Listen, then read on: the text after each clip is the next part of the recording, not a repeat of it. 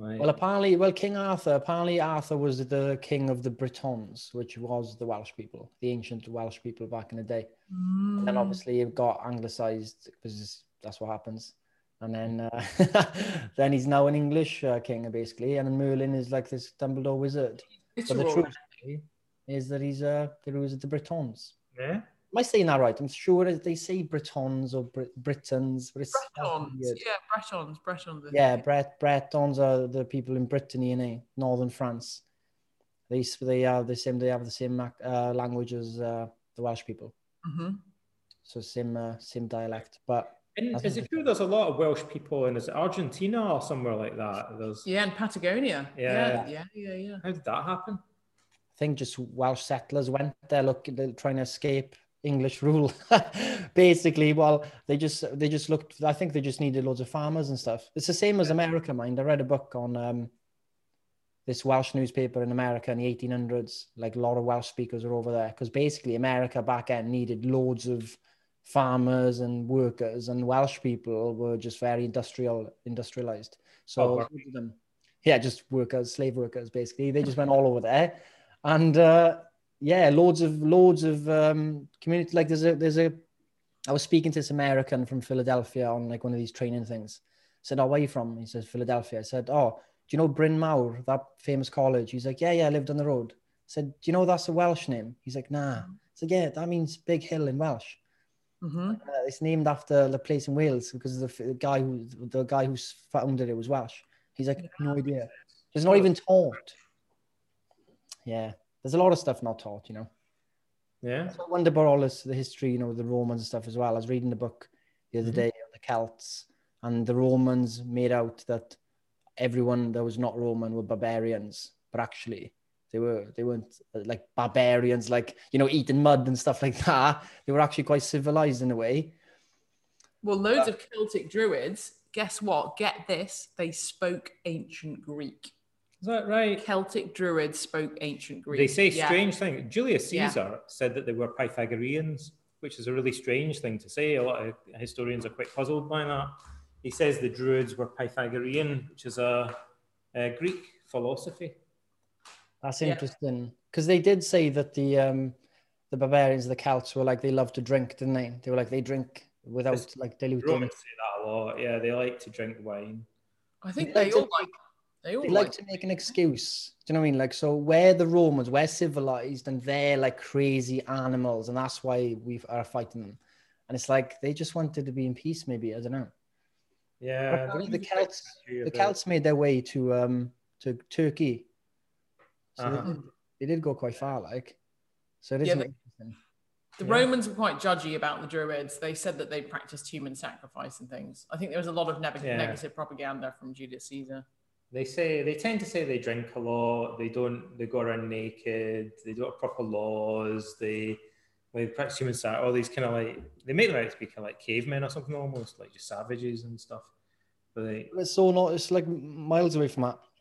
yeah, yeah, think of it, like it's quite far, like there's um you know then they they basically started aiming at the germanic people and didn't they so they had the celts and stuff who were the first enemy. And then it was like right it's the german people now they're the germanic tribes the, the barbarians now the celts are the the gauls what are they called the Gaul- gauls the Gauls. yeah, the gauls they're a bit different now the they're okay now and then Yeah. uh the German, it is interesting, mind. You think about how uh, history is written by that perspective all the time. Yeah, yeah. Written from the perspective of the victors. Well, they also they have mixed feelings about some barbarians. So the Germans and the Gauls get kind of quite they're quite judgy about them, right? The Egyptians are kind of like borderline, like they've got kind of mixed feelings. It depends which Egyptians you're talking about. The Parthians, who are technically barbarians, Mhm. like Yeah, they're all over them. they're kind of like yeah, but they're like oh they've got better weapons than us, Yeah, so Sure. they can't really sneer at them Respect, too much. yeah. Right, and they, they got their they got better shiv. yeah, they got their asses handed to them a couple of times by the Parthians, so they were like, they, Yeah. they couldn't put them down too much. See, that's it. See, but then then you got good old Marcus who saw everybody as human beings. Apparently, Yeah, well, he says so. Like, I mean, he says that the Sarmatians, he's the one of the strangest things he says at one point is that he says people who take pride in capturing Sarmatians who were like one of these barbarian races, like not Germanic, but um, like uh, like uh, they were in Poland and Hungary. Uh, kind of they spoke Iranian actually. Like they, um, he says, someone that takes pride in capturing them has the mentality of a brigand or a robber. Hmm. Like so, so there's one little fleeting comment in the meditations where he seems to kind of like say, you know, we shouldn't really be viewing these people as just like uh, slaves. Um, but he he nowhere he says everywhere throughout the meditations that we should treat other people as our brothers and sisters and so on. He doesn't say Roman citizens. He just says everyone, like Hmm. people in general, which is kind of interesting. Yeah, I think Rome, the Romans had a good the good idea of making everyone a citizen. That was a good idea and stop the fighting. innit? But I, uh, I think it was Julius Caesar who said the the Celts or the barbarians would like trade humans for beer and wine. so like they were like these guys will literally trade their own people or slaves for like wine. So I don't know what was going on back then. No, I'd trade you for wine. Would you trade me for Yeah, wine? trade you for wine. Anyway, you know, just Yeah. like in a plastic bottle. A wine in a plastic bottle, yeah. I'd trade Donald for plastic bottle wine. Harsh. Like, Oh, there- there- there's nice wine that maybe in Greece and Italy as well. It comes in like a canister, like a you know, like uh, carton. The Carson wine, yes. Also, also in plastic bottles. It's very nice. Really? Yeah, so they got it better than us. So what's happening with the wine and stuff now? Are the uh, Europeans are they holding it, and the British Brexit and not having any? I don't know. How's Well, Brexit it's- affected wine? Well, it's not affected Greek wine because hardly any Greek wine gets exported to the UK anyway. Hmm. There's loads of amazing Greek wine. That's why when people come on holiday, they drink really well in Greece, Mhm. but none of it gets exported. Why does it not get exported? Greece, the Greece need money. Yeah, it's expensive to export it, and there's more. There's more of it now than there used to be, but it's not at all common. Um, I think you can find like there's like one Greek wine that you can buy in Tesco's or something, but um, there Not- we are. super common. Yeah. Never had Greek wine, but yeah. But I, I want um, to, to the volcanic soil. what's it what was it called? Volc- well, there's lots of volcanic soil in Right. Greece, like minerally soil. It's good for the vines. Hmm, I'll try it. But uh, for anyone, for everyone listening now, if you've got any questions for these lovely people before we start, then pop them in the box. Can be on Mm. anything. Stoicism, Greek wine. Wine. Yeah. So we go, we should say what we're going to talk about, Scott. We said we'd get into things a little bit quicker this time. Like, so we'll, we'll Well, I see know people. I know people are going to want to watch that interview, so It'll be. Uh, Oh, what time's the interview? it'll be on in like an hour and a half or something like that. Right, okay. Oh right, okay. Um, well, we better get done before that. Like uh, we have, um, we've got quite a controversial topic today. I'm, I'm keen for controversy because abolish the royal family. Let's go. Do it. We've got, um, we've got. So I don't know. We is Medea's a princess, isn't she? Absolutely. Yeah. Yeah. Like we've got some problems with royalty. Some a controversial royal. Like No, sh- no shocker. yeah, and uh, we've got a bit of Greek tragedy going down. Like, and when they say tragic, like you know, that's an understatement. pretty, pretty it was very tragic. It's like they've turned the dial up to eleven on in tragedy terms. I like it. It's very funny. It's very tragic. It's not funny. It's Funny now. Sorry, I'm going. I'm going into like. I'm going into like. I'm going into like teacher mode. But the Who way that, that the way that we was use funny? the way that we use tragic in uh-huh. English is completely different to the Oh, way the right, Greeks yeah, mean it. So we just say tragic to mean sad, but like tragedy has actually got like a technical yes. like. Means Meaning. Um, Lalia, we got a got a compliment here for you from Suzanne saying, "I love how you can ask Lalia." Oh, Leila, she's asking if that. is that- Lalia, Lalia is my name. Is correct. Yes, Yeah. Lalia. Just notice it. Leila. It's spelled Leila though, isn't it? No, it's spelled Lalia. Lalia. Is it? Okay. Like, Um, she says, "I love how you ask Lalia anything, and she has a really knowledgeable answer." See, Oh, that's so. Thank you, Suzanne. That means. but, uh, but it says then Donald, not so much. joking, Donald, joking. wow, you're I get all my knowledge from technically Donald. it just means, means you're a know-it-all. Ooh. Lalia, I got a question for you. Yeah. What what school of philosophy do you follow? And look, Donald's not going to kill you if you don't say stoicism. I'll, I'll cover my ears. Actually, What the, is? truth, the truth Yeah, is.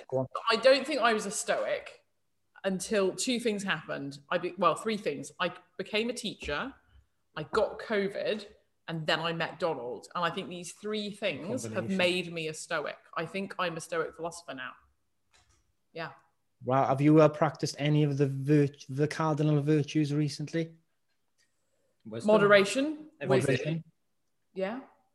Um, can I can I give an example of my moderation? Yeah. Are you doing moderation in writing?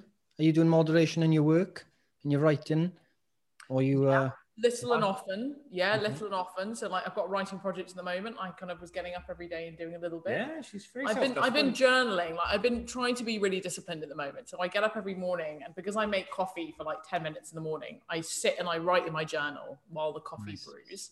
That's perfect. And then I always have a little break mid morning. So after my writing, I get all hunched over at my laptop, so I have to stretch. So then I do my yoga. So it's perfect. So I have Mhm. like journaling and yoga all before midday. So that's my moderation perfect. Yeah, and discipline. you're good on that. Yeah. Wisdom. And then it all falls apart in the afternoon. But hey, you know what? Stoics aren't born overnight. Rome wasn't built. They're not. Well, Stoics are never, you know, you can never be the ideal sage in it, Donald. You can never be perfect. No, like, Not even. nobody was per- even Zeno wasn't perfect. Socrates wasn't perfect. Also, there's a there's a few questions here for um Greek games as barbaric as they look. Yeah, good fun- yeah, Kimberly, the the, the Greek games as barbaric, yes. And then this is a follow on. Is it true in ancient Greece they killed off loads of animals and had tigers fight? Or was my dad chatting poo poo? In- Interesting philosophical question. that sounds more Roman. the Romans Roman. Killed wild animals Romans love in the killing amphitheater. zoo animals. Yeah. Yeah. Oh, oh, Commodus. oh, oh, do you Yeah. want do you want an amazing bit of etymology? Yeah, go on. Okay. So you know the arena, the gladiatorial arena where the animals were killed. Mhm. Okay. Do you know where the word arena comes from? No. Oh my god, it's so exciting. The Roman word for sand is harena because the arena Macarena. is covered with a layer of sand To to soak soak up the the blood blood. Oh my days. An arena is something which is sandy to soak to soak up blood. Oh my god. Yeah. They And are they- they are they are butchers. Everything. Hippopotamuses. Huh? Like there was nothing the Romans wouldn't kill. Like Commodus, Marcus Aurelius' son, had special crescent-headed arrows made, and he had hundreds of ostriches released into the Colosseum, and he'd shoot all their heads off. That's really It's horrible. Like, sorry, like, ostriches are sorry, like- trigger trigger warning, right? So he You heads can't off- do the trigger warning after the delayed- story. delayed reaction. Like we have to rewind into the trigger warning. Like so, he mm. shot the head off a lot of ostriches, and they ran around like headless chickens, except bigger. That's a good aim. To be fair to him, that's a really good aim. It's both cruel and impressive. But that's Yeah. so yeah, because like little Yeah. os- what little ostriches. I mean, big ostriches, but like, what, Huge. did- what did they ever do to him? I mean, they're totally harmless, right? They've got Are they? Nothing. Well, they're not harmless. I bet they could kick you. Yeah, they'd kick your ass. Like they're pretty, they're pretty dangerous actually. But they, um, and then years ago, uh, Greek coffee. Why is it so much better than normal coffee? And my follow on is Greek coffee the same as Turkish coffee? Yes, yes. To answer the second question first, Greek uh, Greek coffee and Turkish coffee is the same. It's finely ground coffee beans, not the same as instant. It's like Okay. it's still like silty. It's like if you if you make it and drink it, it's like mud in the bottom of your cup. Yeah. But it's not. I mean, it's an acquired taste. Not not a lot of people like Greek Is coffee. powerful? Is it like stronger? It's strong, but it's also muddy. It's bit kind like of got a muddy espresso. flavor. It's a bit. It's quite concentrated. Mm. It's not a Mm. Did the. Greeks, did the ancient Romans have coffee? No, because it came from. Did they have drugs? Did they have some kind of like? They had, yeah, they had good Drugs. drugs. Yeah, yeah. Yeah, good drugs. yeah, well, yeah. yeah. And was there like, was there like a like a party atmosphere? Were they like socially taking drugs? Well, they were socially drinking because that was like Yeah. the symposium. I, they were definitely into. Like opium or something on the party? Like were they like? Part of the religious ceremonies. Yeah, drugs were part of the religious rites. Yeah, yeah. Hmm. But drinking was more the sociable thing. I thing. think you would go to church to get baked. and like basically, and the Eleusinian mysteries, they found traces of ergot, and the uh, so they, yeah, You go to church. You go to church. it. They love it. You'd say, Mum, I'm just going off to church. And uh, She'd be like, "Don't be home too late." yeah, I'll see you in three days. yeah. In all sorts of visions. Oh, visionaries. Yeah. the, the Romans. They had it good, man. They had it good. And uh, Abby, I'm on about the interview with Meghan Markle, Harry, and Oprah that everybody is keen to watch in the UK TV tonight. Okay, so we need to get on with it. Oh, we're going to get on with it then, Scott. Can I share my screen? Well, screen? that's fine. We can, yeah, all good. We're good to go. Did the you as you as you're doing that? Did the Greeks create the sewer system, or was that the Romans? I feel like it's what was the question? Did the Did they have Greeks? the sewer system? The, the sewer system. Is that? I think that's a Roman thing. It's a Roman thing. It's the it's the Roman thing. I mean, they had. Uh, you can still to these days Yeah. in. You can actually go down into the. They call it the Cloaca Maxima. Uh, you know the, the the the the very great sewer, and it's still like it's still under underground in Rome. Like it's thousands of years old, but you can. It's big enough to sail a boat through. So the Roman sewer systems were pretty pretty phenomenal. Yeah, yeah. I And mean, what did they, you know, like in the in a toilet? What do they use? You know, in the toilet. uh, they'd use a sponge. They'd use a bit of water, Oh, a sponge of what? A sponge of how do they make a sponge? no, no, because it would they, they, they would dive for sponges. You 'Cause get you from could the ocean. get sponges in the Mediterranean. What? Yeah. That's amazing. Yeah. And then you, oh. they'd all, it was public. So they'd sit in a row and they'd talk to each other and stuff. And like, this is unlikely suicide ever. I don't believe this, right? Suicide or suicide. Suicide, nice one. Oh, You're getting good, Get the at, puns. getting good at the dad get the jokes. puns. Right. Yeah, that out. So the Seneca claims that there was a gladiator who morally objected to fighting in the Colosseum. And when no one was looking, he took the sponge which was on a stick in the latrines and shoved it down his own throat and choked himself to death on it. And Seneca says, like, that guy had courage. Legend. That He's a what a legend. legend. Like that is like a First, baroque. I That think is a baroque It suicide. seems to me, if this was a case for Poirot, he'd be like, "We found this guy in the toilets with a toilet sponge rammed down his throat and he's dead." He'd be like, "Clearly suicide." Like I'd be like thinking, "I don't know if that's suicide, Poirot." Like, oh, it's like someone else. Someone's killed him. Like, oh my Right. days! Imagine it. Was it? Oh god. See, imagine being a gladiator though. Imagine being in it before going in the arena, knowing, ah, nah, nah. They must have all like, you know, kicked their pants before going out. Well, like some of them apparently enjoyed it. Like they often, but not always, they fought. They fought with partially blunted weapons. So they they would blunt That the was of the sword so they could cut you but they wouldn't be able to stab you so they because they wanted to see blood but not for people to die because gladiators were worth a lot of money Mhm. and they were massive sex symbols i think it's galen that talks a lot Mm. about how there was a one gladiator that had pus dripping from his eye he was covered in scars like he had an ear missing and all that but he was like surrounded by Yeah. roman noble women that were like his groupies or whatever The death rate was only was only not more than ten percent for Uh-huh. gladiators in the arena. oh, that's not bad. You had, you had a That's not bad, ninety though. percent chance of survival. That's quite good. training you know I would do that. I'd do Yeah. that for fame. But you You know, you know, Galen or Galen, whatever his name is.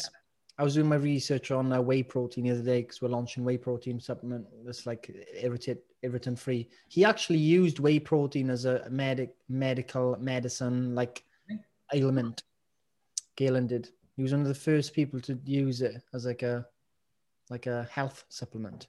Wow, very cool. He was ahead of his time. My did a lot of interesting things back in the day. Right, That will was- we will yeah. we launch our uh, thing? Yeah. Oh, you haven't Scott. You still haven't given me. Uh... Oh shit! Yeah, sorry. too busy talking about gladiators, buddy. Talking about Exactly. Everybody's everybody's desperate to Got watch the what, to with the watch the interview with Oprah. Yeah, This is better than Oprah. yeah. We have to. I guess we have to watch it. Yeah, you have to watch it. This, this is history. This is. Oh, we'll see. Oh, it's gonna be big news. Hang on, hasn't the story already been made? Because hasn't it already been aired in the US? Yeah, I think Yeah, it's already been aired in the US, doesn't it? I was seeing it on Twitter. It was trending on Twitter. that's when you know.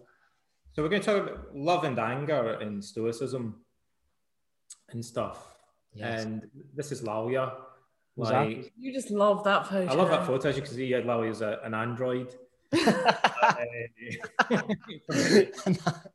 Uh, uh, like so she's Sure. now back at university. She's living the dream of writing a book about ancient and modern Greece and living with Donald, living living the dream, and that's me, like you. psychotherapist and author of repute. So we're going to talk about love in Stoic philosophy, which is controversial, right? You should be like, well, what has Stoicism got to do with love? Well, I think it's got a lot to do with it. Like, but we're going to see what the Stoics say, and I don't expect everybody to agree with it. It's one of those things like when we were talking about Socrates, he says things that like most people actually disagree with, but somehow you come away with it thinking he did say some kind of interesting stuff though, and it kind of like sticks like in your brain a bit. And then we're going to talk about anger in Roman classics, which is where like Lalia comes in, like because we're going to talk about Medea, who's this figure in uh, Greek mythology, and uh, a Stoic. The Stoics were kind of slightly obsessed with Medea, and uh, Seneca, the Stoic philosopher, wrote an entire Latin version of the original Greek play by Euripides. Euripides. And uh, and then I'm going to talk about a load of practical stuff from Marcus Aurelius about coping with anger. So it's Ooh, they're your gifts. the gifts from the Oh, god like Apollo. that. We've got I a, like a lot of stuff. So Stoicism, I would argue, actually weirdly is a philosophy of love, although that might sound a bit odd. So we're told that Eros, the god of love, was actually the patron god of the Stoic Republic. The Stoics had this uti- utopian text, like they envisaged the ideal society, and Eros was the patron god of it. And Seneca says, No school has more goodness and gentleness, none has more love for human beings, nor more attention to the common good, which is not what people think of, probably when they, they think of Stoicism. But in the ancient world, people often thought of Stoicism as being this very, um, like, uh, embodying a, a, love, a brotherly love, philanthropic love, um, as we'll see. So this is an article by a scholar called William O. Stephens, and he summarizes, I think, reasonably well the Stoic attitude towards love. So this is pretty much saved us doing the entire presentation almost. So this is what he says in a nutshell. He says the Stoic loves other people in a very free, giving way. That's like me. Free love. Yeah, free love. They they actually were totally advocates of free love. Um, side note: the originators of Stoicism, Zeno, Zeno wanted to abolish the law against adultery, like, and essentially Oh. they hated uh, free love. Bring it back. Bring it back. Bring it back. Back like you know, he wanted he wanted to do away with all that. So uh, he thought people should be able to sleep with anyone they love. And uh, the problem in the ancient world with that is that uh, establishing paternity, right? So then they would say, well, if we didn't have the institution of marriage, like we wouldn't really know who was the father of the children. And Zeno said, well, we should just bring all the children up communally, like the Spartans did. Oh my days. I did not think of that. controversial, like, but that was what they said. So the Stoic loves other people in a very free giving way, this guy says. His love is not at all conditional upon its being reciprocated by the person loved. Now, that's a radical concept. I know all about that because I love Donald, Oh, and it's just I don't get any of it. back. Unrequited love. No, stop being so stoic. It reminds me of being a parent, actually. So, you know, like your parental love isn't conditional upon being loved back by your children, arguably, or is it? Something like, like that's something that's worth thinking about. The Stoic does not compromise his own moral integrity or mental serenity in his love for others, nor is his love impaired by his knowledge of the mortality of his loved ones. We're going to come back to that in a bit. But he doesn't impair. So E- Epictetus literally says at one point to his students, if you love someone and it's messing you up, like it's making you really miserable and unhappy, he says, well, then it's not really love at all. Like it's, mm. it's something else that you're mistaking for love. Like he thinks genuine love, like love that's in accord with wisdom, that's rational, as the Stoics would put it, like is inherently healthy. It benefits you and the other person. And if it's not like that, if it's damaging you or the other person, then it's not really love. It's a kind of infatuation, and you should you shouldn't really call that love.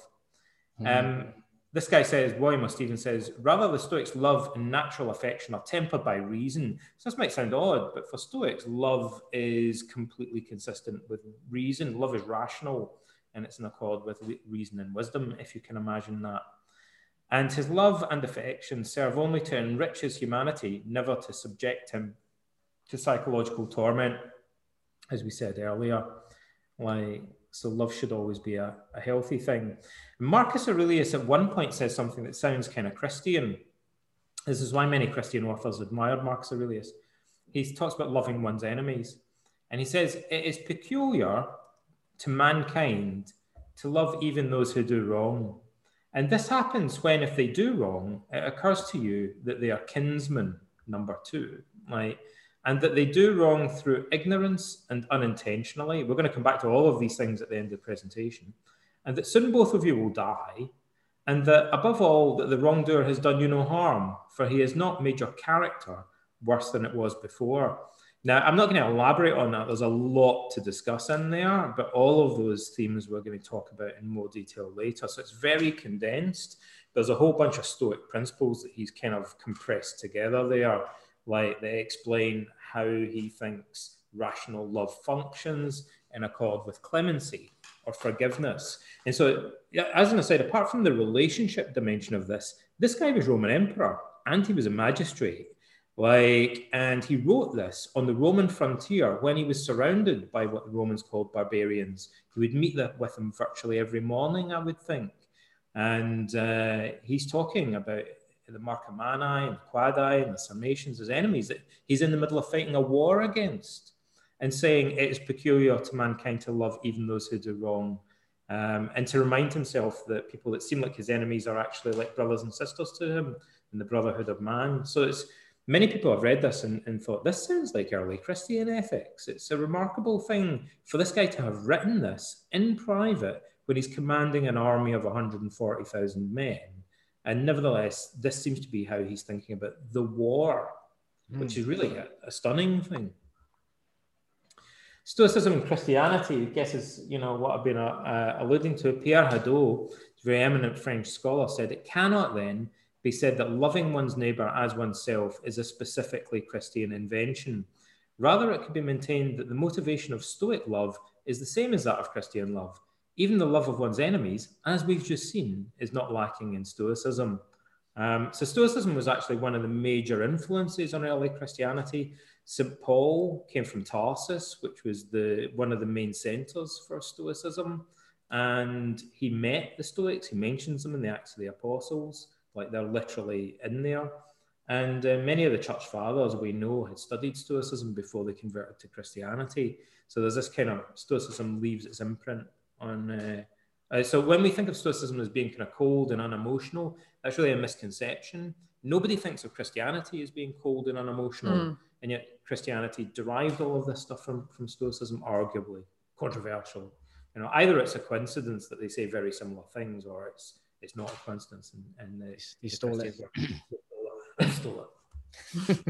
like, one of the most controversial things that the Stoics say, so I'll turn to Lalia on this one, and it's shock. This is a shocker, right? Actually, I almost think we should have a oh, trigger warning for this. We need, we're going to need a few trigger warnings, right? So we're going to talk about bereavement. We're going to talk about the death of children, like and loved ones, and the stuff that ancient philosophers want to talk. They want to talk about very extreme, very shocking things. So Xenophon, who was a famous Athenian general, he was a friend of Socrates. He wrote a book about Socrates called the Memorabilia Socratis. And there's a famous anecdote that uh, Xenophon's son was an officer in the Athenian army, and he, he was killed. And the news was brought to Xenophon. They said, well, you know, like, we've got this bad news. Your son has died in battle. And Xenophon said, I knew that my son was mortal. Like, so he'd prepared himself psychologically in advance, partly because his son was a soldier, like he was, like for the day coming when possibly his son would die in battle. And he said, I, I knew that my son was mortal, so it doesn't come as a surprise to me. Epictetus, the most controversial thing in any of the Stoic literature, I'm going to call it a Stoic kiss of death, just to kind of highlight it, because it is in there and people often pick it out. I'll just tell you what Epictetus says. He says, If you kiss your child or your wife, say that you only kiss things which are mortal, and thus you will not be disturbed if either of them dies. Now, I have to say that I think, given the context, that he means pathologically disturbed, because Epictetus says it would be natural to be disturbed about certain forms of loss. But what the Stoics want to avoid is kind of clinical depression, like being completely overturned, like overwhelmed um, by misfortunes in life, like bereavement. And so I, I want to dwell on this for a moment because if we can get past the, the kind of rather the, the coldness of it, the extreme way that he says it, first of all, he's kind of paraphrasing this famous saying about Xenophon. I knew that my son was mortal. Epictetus is saying, when you kiss your son, you should think to yourself, like, I'm kissing a mortal. Like, when you kiss your wife, you should think that I'm kissing a mortal. And the Stoics have this saying that we should tell ourselves that they, one of their fundamental views was that we should say that everything is on loan to us from Zeus mm. or on loan from nature.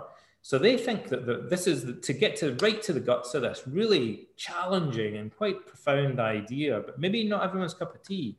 The Stoics want us to think that our loved ones are on loan to us temporarily from the universe so that we don't become rigidly attached to them and we're prepared in advance for hmm. change mm. or loss like, and so we seize the day, as Lalia said uh, last week. You know, we, we make the most of the opportunity that we have with them. And Donald, this is where Stoics get their bad reputation from, probably. Like these this is, this is the most extreme thing I think that they say. But I defend Epictetus in saying elsewhere he he acknowledges that it's natural to be disturbed by loss, and mm. here I think he's really talking that the main target for Stoicism would be more like clinical depression or something, like kind of pathological distress. Also, in the ancient world, people are generally more um, desensitized to the loss of children because typically, in during the Roman imperial period, you could expect probably half of your children to predecease you, roughly. Mm. Yeah, and that actually came true with Marcus Aurelius, who had 14 children and seven of them died before him. Like so the loss of children was, was, was fairly common, and death was more um, people would die at home rather than in a hospice or something, for example. People slaughtered animals. So death is something that people are much more familiar to and somewhat desensitized to in a way. Life was more precarious. Yeah, that makes sense.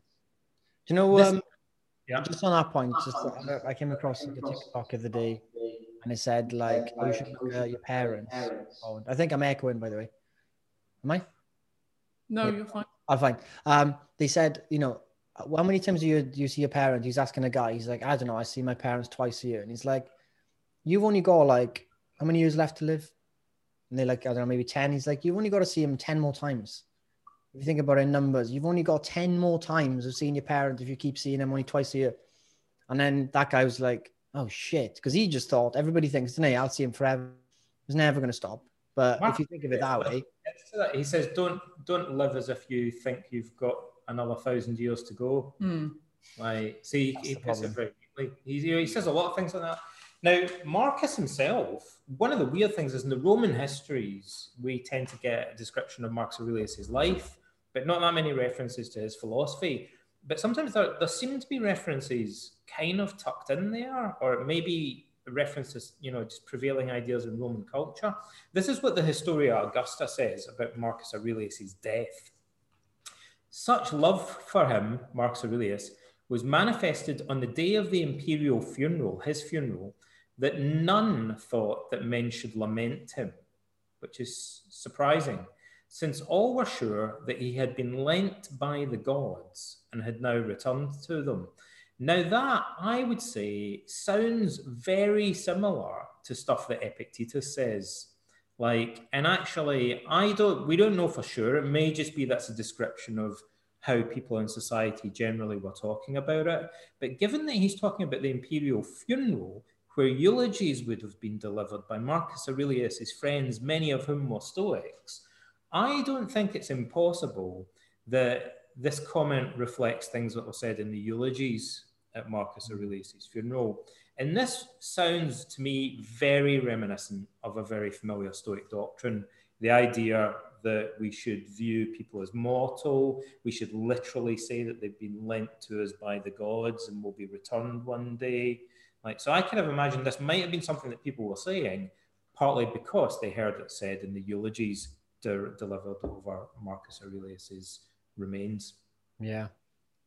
Um, so that was having dealt with something controversial. A stoic technique would be, you know, like what could you take that literally? And when you kiss someone, like think to yourself, like, you know, they're on loan to me by nature.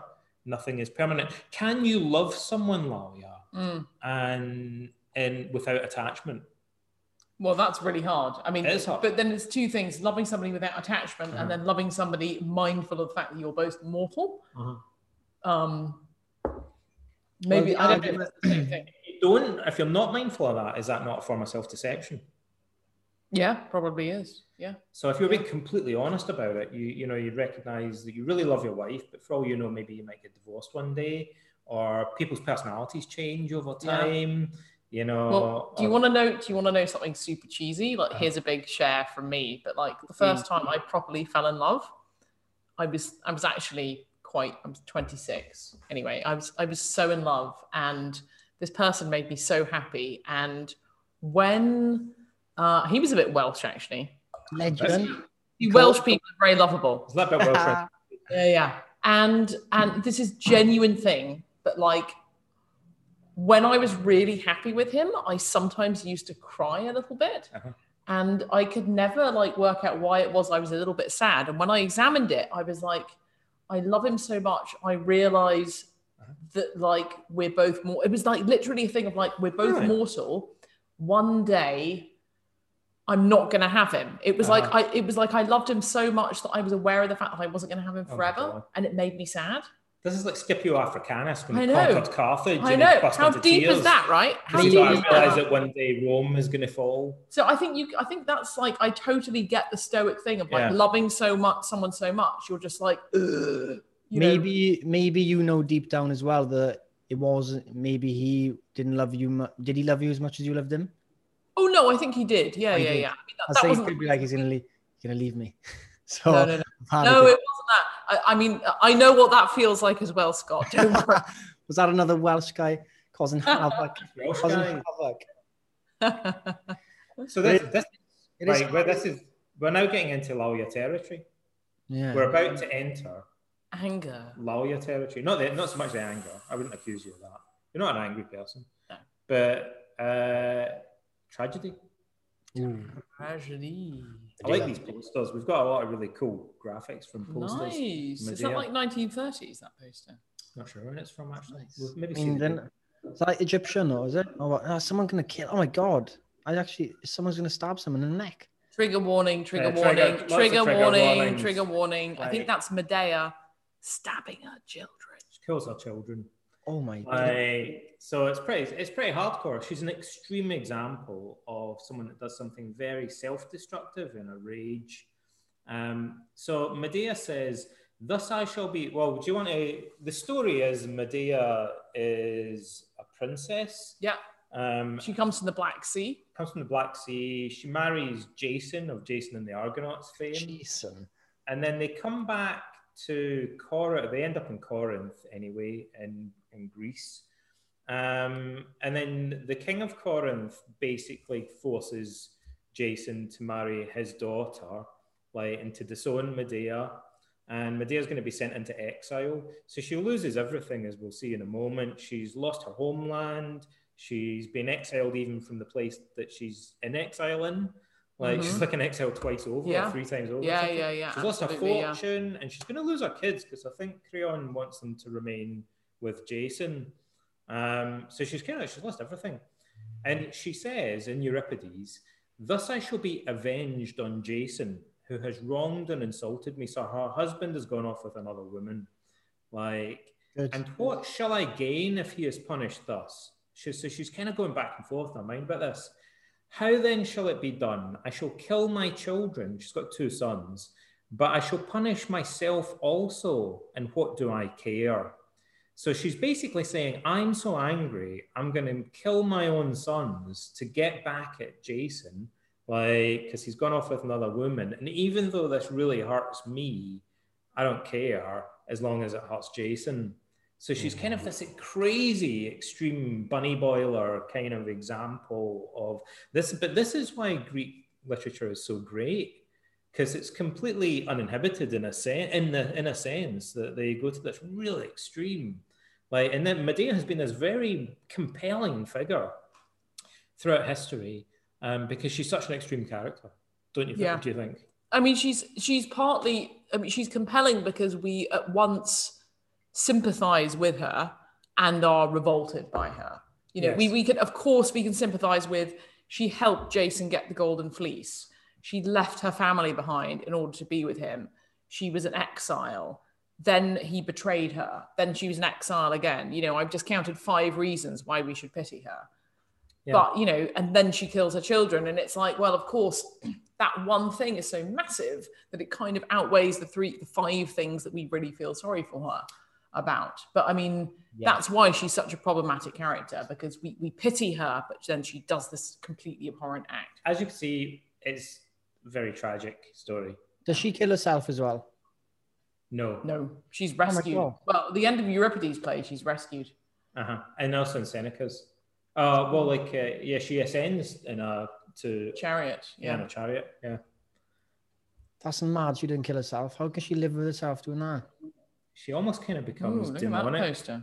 Um, Oh. So this is what Epictetus says about her. Epictetus says that Medea makes two errors. Uh, and he's really doing a deep dive into her moral psychology. There's a term for you. So he says, so Medea has lost her husband, her home, her status, her wealth, her children. Medea loses everything.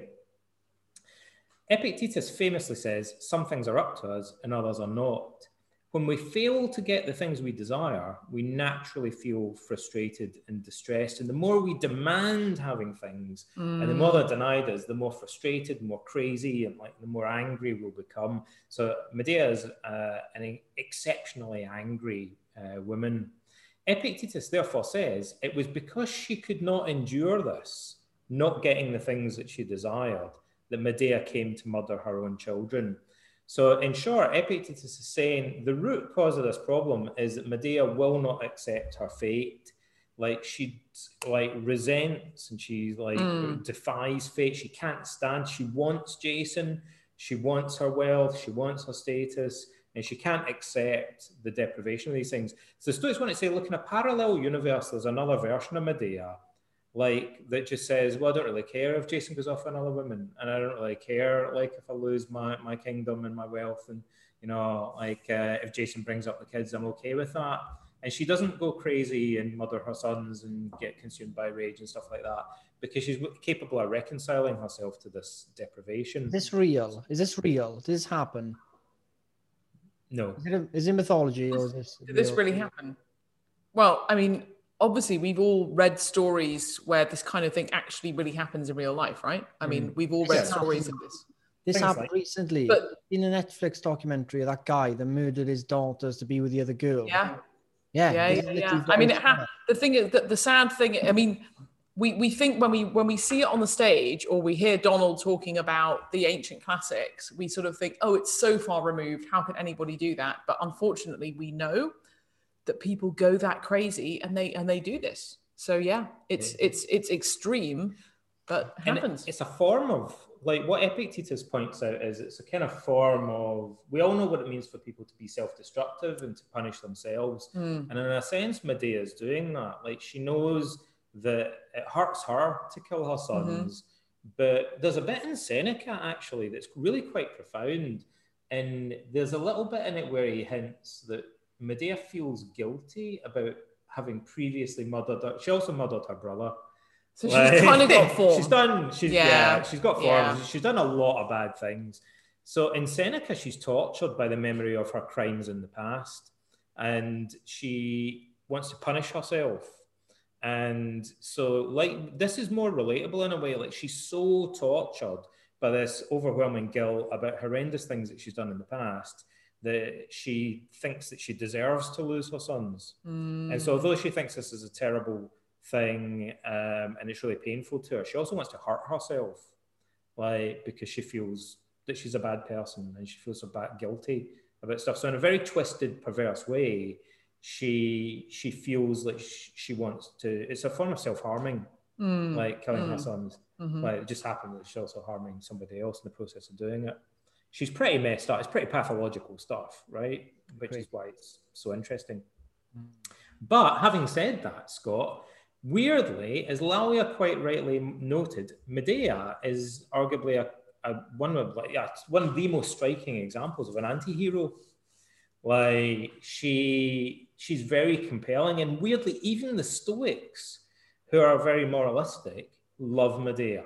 Like, not only do they kind of obsess about her and they write a lot about Seneca rewrote the entire play in Latin. Chrysippus, the third head of the Stoic school, wrote a book that goes on about Euripides' play so much that people made fun of him, saying they called his book the the uh, the Medea of Chrysippus, and what they meant was that he quoted Euripides so many times that he basically quoted the entire play. Like they said, okay, we get it. You really like this play by Euripides. The Stoics loved this, like, but they they saw her as somebody who's really messed up, really pathological. The, the Stoics wanted to view Plato thought we should get rid of the Greek tragedies because they set such a bad example, right? They thought uh, uh, the characters, the protagonists in the Greek tragedies, are the authors of their own tragedy. He has Socrates saying, which is true. And Plato's solution to that is basically book burning. Like we should get rid of all these. And the Stoics said, no, we should read them, but we have to read them with a critical eye and view them almost like they're case studies in psychopathology. So we should read Medea and not agree with her, but we should read it and think, poor woman, how was she driven to this and, and Mhm. what's actually going on in her head and treat it like a, a psychiatrist would treat a case study almost. But Epictetus goes even further than this. Like, and he says um, that what she did in killing her sons and everything else was the act of a great spirit. He says someone with a great nature, like Hmm. a, a noble individual, a strong, a powerful, like great spirited individual. Uh, mega, megalo, Fues, Fues, yeah. um, big nature, like great nature. And then this is my attempt to kind of paraphrase what the other weird thing he says Ruin. Oh, nice. Yeah. Sorry, Yeah. you read it out. to testing nectosis, uh, psuchis, Psuches. megala, neura, echusis, echusis. You're doing a great mixture of Modern modern, and modern, ancient and ancient Greek. Yeah. My, well, we'll, we'll do it properly. now. Okay. Tut estin ekptosis psuches megala nura echuses. What does that mean? Uh, the ruin of a soul which possesses great nerve. Yeah. Oh, okay. So my translation's not too bad. like, and this word that means ruin is also the word that the ancient Greeks used for a shipwreck, which is an even more evocative Mm. way of describing. So, like, do you know what it reminds me of when we say something's a train wreck or a car Ah, crash? train wreck. Yeah. so he's yeah, saying yeah. is a train wreck. Like this is he's like this is an effing train wreck, right? Like her not only that, her soul is a train wreck. Um, but nevertheless, it possesses great nerve, great strength of character. And what Epictetus is saying, so she's an anti-hero, as we would put it simply today. So she could almost have been a hero because she has tremendous strength of character and grit and courage, but she doesn't have the wisdom to accept her fate without resenting it and craving revenge against other people. So Epictetus thinks she has something that resembles tremendous courage, but she doesn't have wisdom and justice in her character. Like, so she's half of a hero. And fortunately, that's worse than not having courage at all because it means that she gives her the boldness and recklessness to do really atrocious things Mm. like she's a particularly dangerous individual. Um, so, nevertheless, there's something admirable about the enormous willpower and strength of character and courage that she has. If only she could direct it towards good. And this is kind of almost what the Socrates and the Stoics thought about the Spartans, funnily enough. So, people often think it's odd that they admired Spartan society, but I think the Socrates and the Stoics admired the Spartans for their self-discipline and their courage, but they thought that that should be applied to the pursuit of wisdom and justice whereas the Spartans applied it to the pursuit of slavery and uh, conquest. So it's really what he's saying is that she lacks amor fati. And Epictetus literally says, talking to Medea, he's imagining speaking to her, and he says, Do not desire the man, Jason, and nothing which you desire will fail to happen. And in a word, desire nothing other than what God wills. And then who shall hinder you? And who shall compel you? And so again, he's saying in a parallel universe, there's another version of this story where Medea just goes, meh, whatever. Like, and you know, have Jason, I'm not bothered. I accept the fact that it's not under my control. If she could love Jason and kiss him and say he's immortal, like one day he'll be gone, and nevertheless I love him while he's with me, Mhm. but I'm not attached to him, then she wouldn't have ended up in this train wreck in the first place. Mm. But Epictetus says it's because she's clingy, like she's overly attached. She loves him like in a very demanding, clingy way, and not in a, a philosophical way um, that uh, im- accepts uh, impermanence of things. Kind of like when we were talking about impermanence when we discussed Buddhism the other week. And then Epictetus says that she makes a second error. Um, in Euripides, she says something that the Stoics were kind of obsessed with. At one point, she says, "Tis true, I know what evil I shall do, but passion overpowers the better counsel." So what she's saying is, even though I know what I'm doing is wrong, I can't help it because my anger is overwhelming me. And you might say, okay, I get you. Like we say that today. Someone says, I know what I'm doing is wrong, but I couldn't help it because I was so angry. And Epictetus gets right to the heart of the cognitive theory of emotion. And he says the most radical thing he could say. He says, no, you're wrong. You're mistaken, Medea.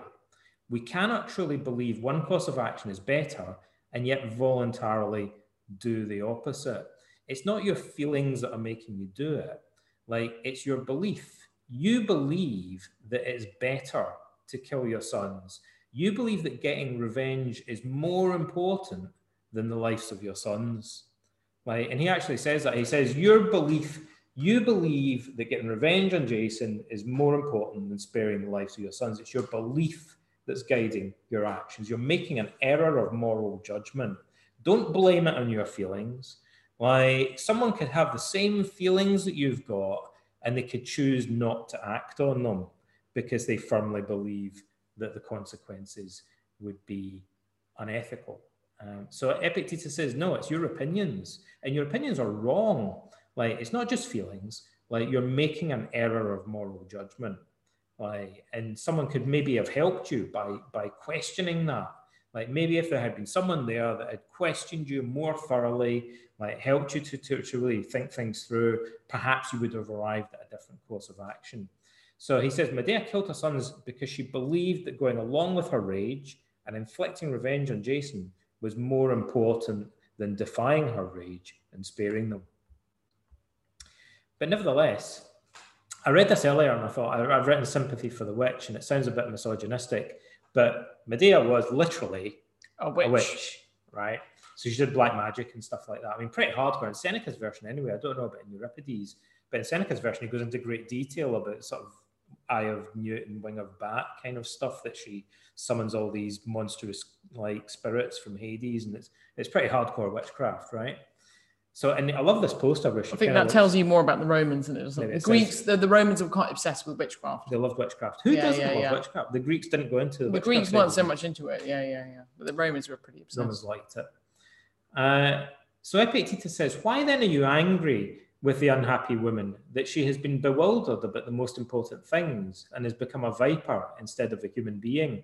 So now he says something even more controversial. Having said he also kind of admires her in ways, although he thinks that she's made these two fundamental errors of judgment. Now he says we should sympathize with her. Like he says she was deceived. What else could she do but what appeared right to her? Epictetus says, talking to his students about this. He says she's been blinded and maimed in her moral judgment, and we should pity Medea like we pity people who are blind and lame. Now, Epictetus was himself lame, like he'd had his leg broken allegedly by his owner while he was a slave, and he was left crippled for the, the rest of his life. Um, so he said he used to say, uh, you know, being lame is an impediment to my leg, but not to my moral judgment. So he said, you know, people may look at me and think I'm a slave and I'm poor, like uh, I've got a crippled leg. But he said Medea's much worse off, like because it's her mind that's crippled, like her faculty of moral judgment, and uh, we should feel really sorry for her, like rather than we should not make the mistake of being as angry with her as she was with Jason. Otherwise, we just kind of descend to her level, as it were. And so you'll see these themes recurring in what Marcus Aurelius says about how to cope with anger. Which are you? Do you are you going to remain with us, Lalia, or do you want to make your exit? Maybe I'll make my exit. Go go save go save voice? my voice. Yeah. Okay. I've got I've got a question for you though before you leave. Okay. What's the difference between revenge and justice? Uh, well, justice, um, the I suppose the Greeks would say that justice is something which is um, imparted by the state, and revenge is something which is imparted by the individual. So revenge is is so when if you think about the the play, um, famous play, the Eumenides. Um, this is where justice and revenge really come into focus in ancient Greek thought. Um, so it's the last play of the Oresteia, which is the famous story of Agamemnon coming back from Troy. His wife kills him, um, but then his son Orestes gets um, revenge on his father and kills his mother, Clytemnestra. But what happens is that Orestes, the son, having avenged his father, is followed around the world by the three Furies, who were the kind of goddesses, demons of revenge. Um, and this whole story, this whole saga, doesn't come to rest until the final play of the Oresteia. It's in three parts. It's called the Eumenides, which is named after the Furies. It means the kindly ones. And a court case takes place on the slopes of the Acropolis. Um, and basically, that's when, in, in Athenian thought, they kind of um, they kind of put to bed this whole revenge versus justice thing. They have a lawsuit, and they have um, it's actually a lawsuit of gods that judge on whether Orestes is guilty or not. Um, and having found him not guilty of killing his mother for various reasons, they then take the Furies, these goddesses of revenge, and they embed her in the side of the Acropolis. And it's almost like revenge is sort of vigilanteism, whereas mm-hmm. justice is of the city. So justice is for the city to apportion, whereas revenge is something you do with vendettas, with vigilanteism, with the family. It's it's out of control of the law. Justice is the law. Revenge is sort of, wow. um, you know, um, something which is beyond the law. But we want to keep within the law. I would I would add to that. Funnily enough, from my perspective in philosophy, mm. in a sense, this is the central question of Plato's Republic. Mm. The contrast between revenge and justice. Plato's mm. Republic is about the concept of dikaiosune, like or justice, mm-hmm. like and it begins by one of the interlocutors, one of the people that Socrates is talking to, uh, saying, he, Socrates says, What is justice? And he gives a military definition of justice, which was well known mm. in classical Athens, which is that justice consists in helping your friends and harming your enemies, oh, yeah. mm-hmm. i.e., helping your military allies mm-hmm. and inflicting damage on your military enemies. Mm-hmm. And he applies that quite generally to life. As a, so they've taken this military concept turned it into a philosophy of life. And to cut a long story short, Socrates questions this pulls it apart mm-hmm. and implicitly arrives at the conclusion that justice isn't helping your friends and harming your enemies, but that it consists in helping your friends and helping your enemies. Yeah. Yeah, absolutely. Um, yeah. And so, i.e., harming your enemies would be revenge. Yeah. So he yeah. eliminates the concept of revenge from the concept. Absolutely. Of, of which, which, which we have to, which is why we have, which is why you know, in in most legal systems, um, even if somebody is guilty, they or, or perceived to be guilty, you can't even say that they're guilty, right? Innocent until proven guilty. You you mm. have the right to a legal counsel at all stages, or you know, in in, in democracies that function um, kind of correctly and according to Greek values. But yeah, I'd say revenge is kind of primitive and, and vigilanteist and from the heart, and justice is in the city. Um, it's in the democracy. Yeah, revenge is about retribution. It's about this idea of somehow getting people by an eye for an eye, tooth for a tooth. The lex talionis, like paying payback. Yeah. Like, um, but arguably the the idea, the concept of justice is about preventing vice or crime, and also rehabilitating people, like or restraining them from doing it again in the future.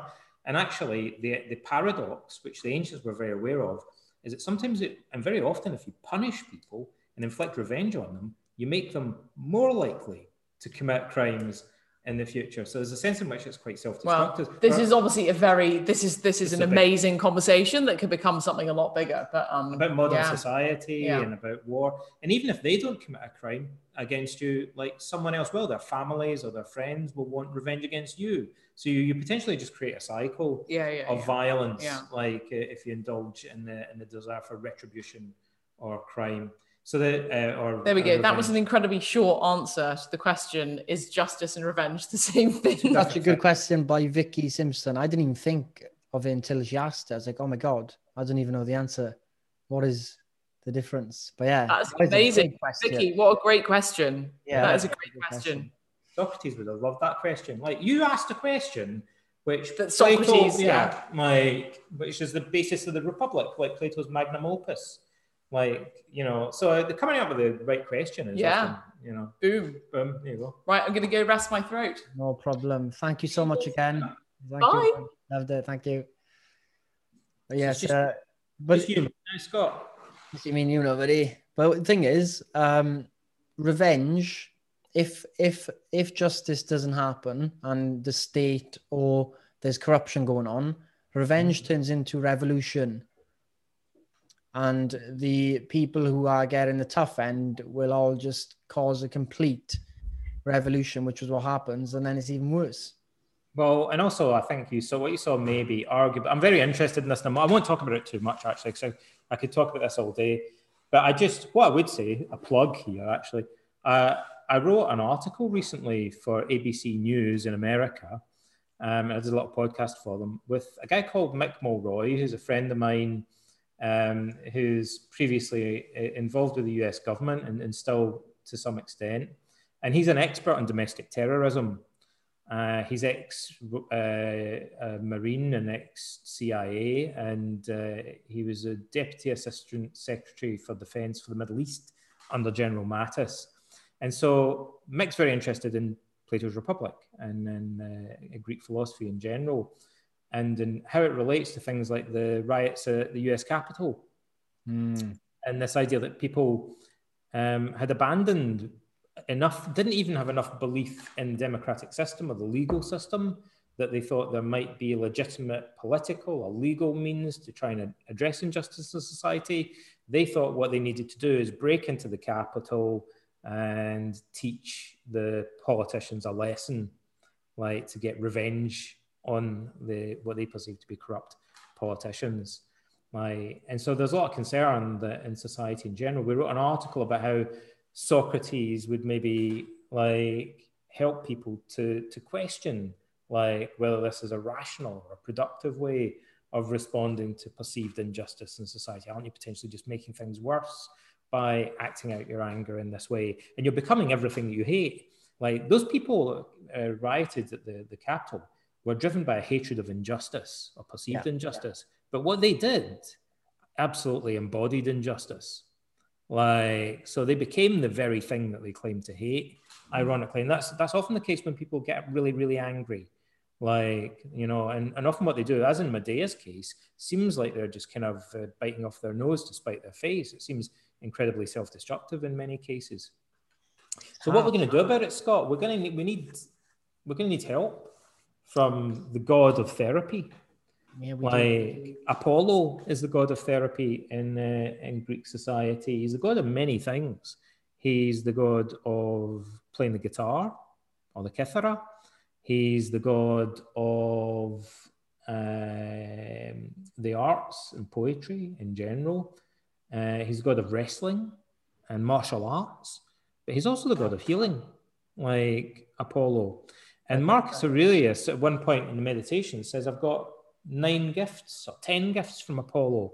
10 gifts from Apollo, uh, one from him, and nine from the nine muses that represent the different branches of the arts. Is um Apollo's temple at Delphi or something? And what what what am I connecting there? The temple at Delphi, which is just down the road from where I am at the moment, like it's like a couple of hours drive uh, towards the Mount Parnassus, on the side of Mount Parnassus. There's a, a temple in this place called Delphi, and it's the temple of Apollo. And it was very important in ancient Greek society. Uh, the Pythia, the oracle, would give these paradoxical uh, announcements. It's often important in Greek tragedy. So uh, she said that there was no man wiser than Socrates, for example. And Socrates said, Well, I don't believe that that can be true. So he dedicated his life to proving that nobody was wise. And he said, uh, You know, it may be that there's no one wiser than me, but that's only because nobody is actually wise. Like, paradoxically, a really roundabout way, like, uh, it came true. Well, I read so, uh, the reason I bring that up is uh, I read in that Celts book that they actually managed to break the lines and they took the um, the Apollo's temple at Delphi. They took it and uh, off the Romans at one point, or maybe it was maybe in the Romans at one point. Yeah, uh, I'm not sure. I don't know what they did though. Did they do yeah. anything or they just had a party? Like at one point. The thing about temples is that's where people tended to store treasure. Like they. Mm they had tre- so I mean a bit like the Christian monks having a lot of gold and the Vikings raiding it is much the same and perhaps even more so in ancient Greece and Rome that temples were like almost like banks or safes. Yeah, like they, yeah. they stored a lot of gold and, and, treasure in them so they were obvious candidates for um, people to be to raid it. And I guess part of the idea maybe is that temples um, because they were considered sacred that people maybe believed that they were a little bit safer against being looted um, so not only would you commit a crime by stealing stuff, you'd be committing a double crime by uh, committing sacrilege. Mm. So, um, but they were periodically looted and, and destroyed, uh, unfortunately. But a lot of important things were lost. So Marcus Aurelius says these 10 gifts are like therapy techniques. We would say they're cognitive strategies for coping with anger. And you'll see kind of ways in which they relate to stuff that we've mentioned earlier, like even what Epictetus says about Medea so, number one, he says, first consider how you stand in relation to them, people that are making you angry, and how we were born to help one another, he says. And from a diff- different angle, how I, as emperor, he says, was born to preside over them as the ram over his flock or the bull over his herd, how he has a, an obligation to the people he's meant to be looking after. And then go back to first principles, he says, if all things are not mere atoms, nature must be the power that governs the whole and if that be so, lower things exist for the sake of the higher, and the higher for one another. But his main point here is this Stoic idea, um, and this is probably the most controversial thing he says there, that the Stoics believe that humans are by nature social creatures. And this is a really old concept in Greek philosophy that goes all the way back to a very famous speech by one of the earliest sophists, a guy called Protagoras um, who gave this elaborate, beautiful speech arguing that uh, almost in a kind of evolutionary sense, he says, look, tortoises have shells. Um, bears are really big and strong. Like rabbits dig warrens and go under the ground. Little birds can fly away. So other creatures have claws and teeth to defend themselves. So his, he says nature has given all of these creatures ways to protect themselves, either by using their bodies or their environment. He says, but humans are uniquely vulnerable. He says humans are, as infants, for a long time, more than other mammals, are dependent on the care of their parents. Hmm. And he says humans, rather than claws or shells or teeth, like have society to protect them. The gods, he says, gave humans communities to band together and protect themselves against other creatures. And uh, he says, in order to have a community, we have implanted within us an innate sense of justice and fairness. And it's by that we have social contracts and the ability to maintain a community with us. If we didn't have justice, we wouldn't have communities. They wouldn't survive. And then we would struggle to survive. We'd be like cavemen or something like that.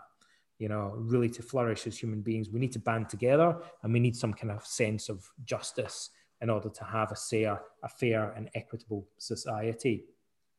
So Marcus says this is in human nature, like it's part of our DNA in a way. And so the goal of Stoicism is living in agreement with nature. And therefore, Marcus concludes that we have this moral obligation given to us by nature to get on with one another, to live in harmony with other people. It's part of what it means to be a human being. And we're humaning badly, like if we argue and fight and quarrel with our, our fellow human beings. So the Stoics want to say we have this really deep seated, ingrained moral imperative within us, like to try and live in harmony with other people. Um, it's what it means to be. And this is view. So it's one, he comes back to that again and again in the meditations. He really believes this is very fundamental.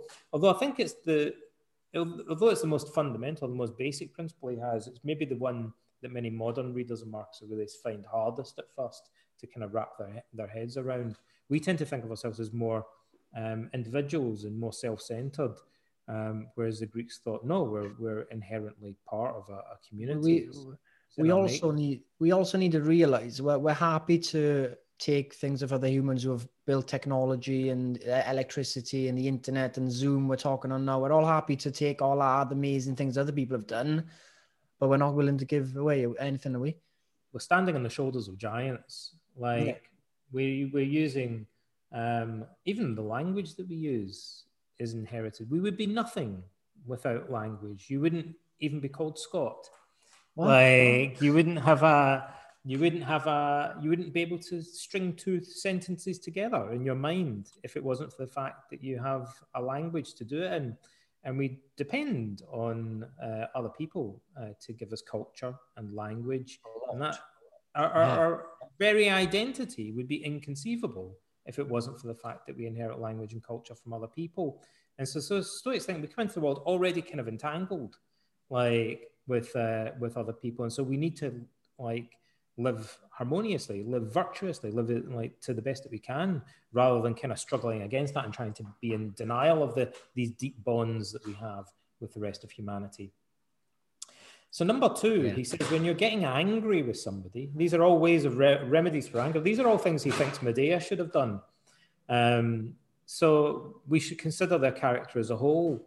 Consider what sort of beings they are at table and bed or elsewhere. Above all, what compulsions they're subject to because of their opinions and what pride they take in these very acts. And actually, Epictetus is doing this to Medea.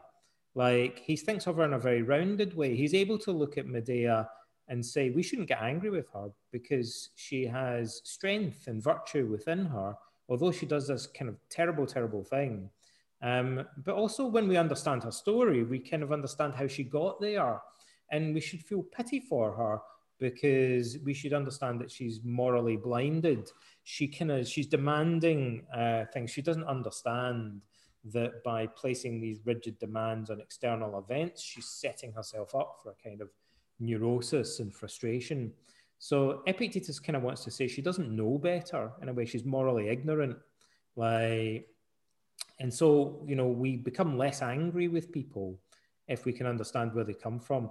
Now that's like the saying to understand all is to forgive all, and it might seem controversial, but what I would say is, as a counselor and a therapist over the years, I used to work with young offenders, um, for example, like I kind of was a young like when I was a young guy, I was I was kind of pretty off the rails, and I got into trouble with the cops a lot.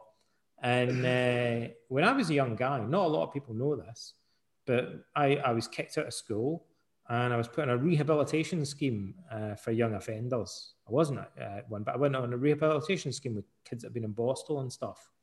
Like, so I was kind of lumped in with all these guys, and uh, and then I, I guess I kind of turned my life around and stuff. But they, so as a, a counsellor, I worked with young offenders and kids that were socially excluded, and some of them did really horrendous things. Some of them bullied other kids, or they did things that were horrible, violent. But I never really felt angry with them because I spoke to them about their lives and I kind of understood how they got to where they were. So it doesn't mean that I thought what they did was okay, but I kind of understood how what led up to it like and how maybe their parents had influenced them or how maybe they felt like Medea, so angry and so beaten down by society that values didn't make any sense to them anymore. They thought the world around them, like people storming the Capitol, they believed that society around them was so corrupt, like that it didn't make sense to um, to follow the rules anymore, and that's how they they got where they were uh, in many cases. So what Epictetus, what Marcus Aurelius is saying here is like when we try to empathize with other people and view them in a more rounded and complete way, then we should naturally feel less angry with them. This is a way of moderating our anger. So I found that as a therapist, I didn't really feel anger towards these kids. If I took in isolation the individual things that they would do, maybe it would make me angry. But when I pictured their whole personality and their personal history and so on, it kind of watered down my feelings of anger. Like it made me think, oh yeah, I kind of get like how this happened. Um, That's a frequent um, thing that I've encountered myself as well. When you get into argument with someone and they'll pick like one thing you've done, and your mm. reply is, "Yeah, but I've done this good thing, this good thing, this good thing, this good thing," and you pick that yeah. one bad thing, and then you call me a specific umbrella term, and it's like you can see that Medea's doing that to Jason. So Jason's marrying this other woman, and Medea hates him now and wants to just punish him as much as possible. But she could have thought, yeah, but like, you know, Jason also used to love me and like, you know, he did many good things as well. Like, so I don't want to punish the guy that's the father of my children and we had all these years together when we were happy. Like, but she's, we get tunnel vision when we're angry. Like, and we'll just focus mm-hmm. on this one aspect. So she's she's really focusing on one act that Jason has committed and forgetting about all the good things that he did. And that allows her to go to this extreme. You know, part of Medea's problem is she has this extreme tunnel vision, like that goes hand in hand with her, her rage. And the Stoics want to. The, com- the common thing for like what guys do to girls, I, I've, I've like you know people say it's like a guy will call a girl like a psycho for like one thing she does is like you know maybe she's checking up on him or whatever, and then the, the straight away label psycho as if every act he's ever done is a psycho. Do you know what I mean? It's bad. Yeah, yeah. There's a lot of labeling, um, you know, people do uh, in society in general. Like it's what we call a thinking error, a cognitive distortion in, in cognitive therapy. Um, so like labeling people in kind of black or white terms, like it's once you realize that you see people do it a lot, and it seems like the, the a very simplistic mistake to make. Um, but you know, we're all capable of doing that when we get very emotional. Like, so people are either, you know, whether demonize them or we idealize them. It's harder to see people in a more yeah. good and bad in everyone. Like when we see people in a rounded way, there's good and bad in everyone. Our emotions tend to be more balanced and nuanced and less extreme. But it takes more yeah. maturity and more intelligence to see things in a rounded and, and balanced who, way. Who said? Was it a Stoic that said? Um, oh, if someone says something bad about me, well, they they don't know enough. They should have said way more bad things yeah, about me. Is, uh, is I say that to people as well. Like when they say bad things about me, I go, you obviously don't know what you're talking about, right? Because if you did, you would have mentioned all the other things that are wrong with me as well. yeah. Like, so, like, Epictetus, you would have mentioned all they would have mentioned all my other vices as well. So like they clearly don't know what they're talking about.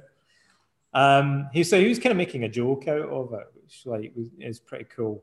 Um, number three, no person does evil willingly. I remember talking to the U.S. Marines about this, and I thought they were like they. I was kind of like I had to warn them in advance. I was like, this might seem controversial, but they were cool with it. They were like, it's an interesting idea. This is Socrates through and through, right? So Marcus Aurelius is saying this. He's he's really quoting Socrates. It's a very famous Socratic paradox. So Marcus Aurelius says, thirdly, consider that if they're acting rightly in what they do, you've got no reason to be annoyed.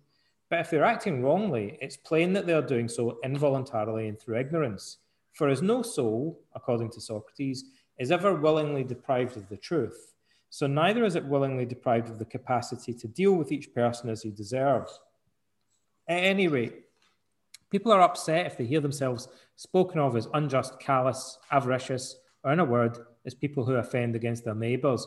So, what Marcus is saying here is that it, very often when someone does something and you think it's unjust and you tell them they'll get annoyed because they don't believe that it is unjust. But then, if they don't believe it's un, what they're doing is unjust, if they think that what they're doing is right, it's not a problem in a sense of them being a bad person. It's a problem of, of them being misguided or ignorant, kind of like you would say of a, a child that makes a mistake. So Stoicism is very forgiving in this respect. It thinks people are just making mistakes, like when they do things that are, are bad. As you might say, no, no, no, no, they knew what they were doing. They knew what they were doing is wrong. No, they knew that you think it's wrong. They don't necessarily agree with you that it's wrong, though. Of course, the majority of people that do commit crimes know that everyone else thinks it's wrong. They don't agree with them. They think it's trivial. Yeah. Like they don't see it as important. And if you do think it's important and they don't think it's important, then you have to conclude that they are misguided or somebody is. Either you, it's either you or them, right? Yeah. And uh, if you're the one that's misguided, then you shouldn't be angry with them. But equally, if you think that they're misguided, then you should empathize with them rather than being angry with them. And you should be trying to educate and inform and rehabilitate them rather than get revenge against them. And that's what Marcus is saying here. This is an extraordinary thing for a magistrate to say, and for someone who's in command of 140,000 troops on the Roman frontier, like to say this as he's engaged in the middle of a war. Mm. So a very famous Socratic idea: no, no man does evil willingly, because no one uh, who does evil really understands that they're doing evil. They Go to the top. Hmm? The uh, another good example. What I said to the Marines was, look, every genocidal maniac, every evil tyrant and a dictator, really believes that they're justified in what they're doing. And in fact, Yeah. some of the most dangerous people you'll meet in life are the people that really believe that what they're doing is justified. That's Like, the problem. you know, It's the story it's they the- tell themselves, isn't it? cognitive yeah it's the story they tell themselves it's their beliefs that are the problem but beliefs can potentially be corrected we should be trying to figure out where they've gone wrong and, and rehabilitate them where possible number four marcus says remember that you're not perfect scott believe it or not you're not What? perfect you're not perfect No. buddy like neither am i neither's No, probably you are. Lalia, You Lalia, Lalia maybe is. Like, but none of us are perfect. And this is a, a strange thing to say. Um, I've mentioned to you before that most schools of ancient philosophy were named after their founders. So Pythagoreanism is named after Pythagoras, Epicureanism is named after Epicurus, Platonism is named after Plato. But uh, the Stoics were founded by Zeno, and they didn't name themselves after Zeno. Like they called themselves after the place they met because they did not believe that Zeno was perfect. Even the founder of the whole school of Stoicism, they thought isn't perfectly wise. So he's not a guru. They didn't put him on a pedestal. This is really important to Stoicism. It's not a cult of personality. It's not a religion. It's a philosophy. I love it. I love that. That's my favorite part of it. Like Yeah. you know, said you guys need to figure this out for yourself. You know, I can tell you what I figured out. Maybe you agree with me, maybe you don't, but I'm not like some divine guru figure. So Marcus says, fourthly, consider that you, for your own part, also commit many wrongs, Scott, and are just the same as they are. Even if you do refrain from certain kinds of wrongdoing, you have at least the inclination to commit such wrongs, even if cowardice or concern for your reputation or some other vice of that kind saves you from actually committing them. So this is like many people only refrain from doing bad things because they don't have the opportunity or they're not bold enough to do it, right? You know, I mean, look at Stalin and Hitler and all these tyrants that did horrendous things. But every one of us knows that there are loads, thousands, tens of thousands of other people in the world that would do even worse things if they were given absolute power. Like, I think I've met a few taxi drivers, like that would be worse than Hitler, like worse than Stalin. Like, if you give them that much power, right? Well, look, think of the moral. So Churchill is a controversial character, right? And he at once, one time, basically killed loads of Indians because he decided that British people needed the food more than the Indians. Took all the food away. They starved to death. Mm. Like that's a big, you know, there's a that's a like, what you do in that position. Obviously, that's terrible to do. You shouldn't really starve someone to death. But then there's stuff like that. People think he's a hero, but then if you look at that incident, he is a, he's a disgusting person. Yeah, like there's good and bad in everybody, and it's difficult to have a balanced view. And then society makes it hard to have a balanced view about people as well. You know, people want us to label in black and white terms. Like, so we have to kind of constantly be mindful of that and struggle against it. So, I mean, how does this apply to Medea? Like, Medea's furious with Jason, but Medea's not perfect herself. Like, and if she really recognized, you know, some of her own vices, maybe she wouldn't have been so angry with Jason. Like, so there's maybe there's a lack of self awareness there. There's a cliche in therapy we say when you point the finger at someone else, you, there are three fingers pointing back at you. Like, hmm. so when Medea was kind of like angry with Jason, maybe she'd have she should have looked at herself and thought, you know, maybe in some ways I'm capable of being selfish. Maybe if the tables were turned, potentially she would have gone off with somebody else, like under similar circumstances, if it was the other way around, you know, or maybe she's guilty of other vices. Like, so, and maybe Jason isn't all bad, maybe Medea isn't all good, you know. So we should, Marcus actually says we should stop, pause, and ask ourselves whether we are not capable of doing the things that we're angry with other people for. Do you do you know why I think Marcus is so good at this as well? It's because he had skin in the game in a way. He was on the front line. He saw the death. If you remove yourself away and away and away from the actions you do, you become like disconnected. So you can do some really bad shit. You can just say, yeah, do that. And then that's 200,000 people dead. Do you mean? Yeah. He says, yeah, he's totally has skin in the game. Like, I mean, there are hints in the meditations, even apart from the fact we know he stationed himself in the front line for many years, which not every many Roman emperors wouldn't have done that. They would have just stayed at Rome. But he um, he was there, and uh, even appears to have crossed the frontier and gone over into foreign lands, into the Germanic lands. Um, and he, you know, he wouldn't have been in the middle of battle, but he was close to it there's a bit in the meditations where he just very casually says, you know, sometimes after a battle, you see there's a body lying there and then the head is over there somewhere, like several yards away, and how that seems really weird and unnatural. He uses it as a metaphor and he says that in the same way, when somebody gets angry with another person or they're alienated from another human being, he says uh, he sees this as being as unnatural as a head lying several yards away from the body. But the interesting thing is he just kind of casually uses this as a metaphor, like he's this is something he's seen, just wandering about. And you know, you know, the other day when you saw that head and it was like lying over there, and the arms and legs were over there, like, like there's a little hint in there that he's actually been quite close, at least to the aftermath of battle. Yeah.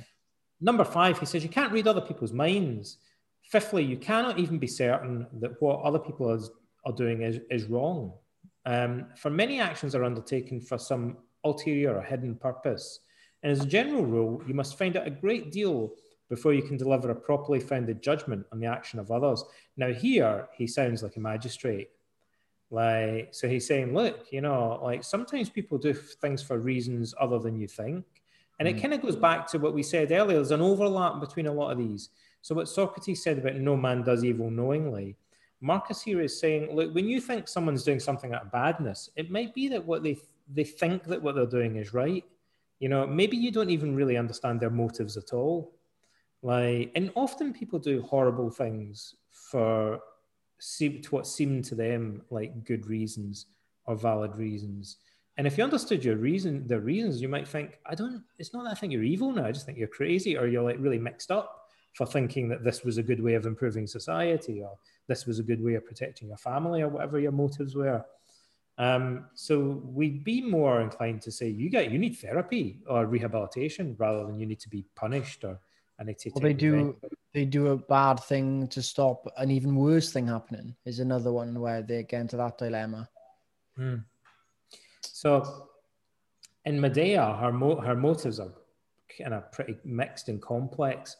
And like I said, even in Seneca, it's partly that um, she's kind of been talked by Jason into doing these horrendous crimes in the past, like murdering, dismembering her brother.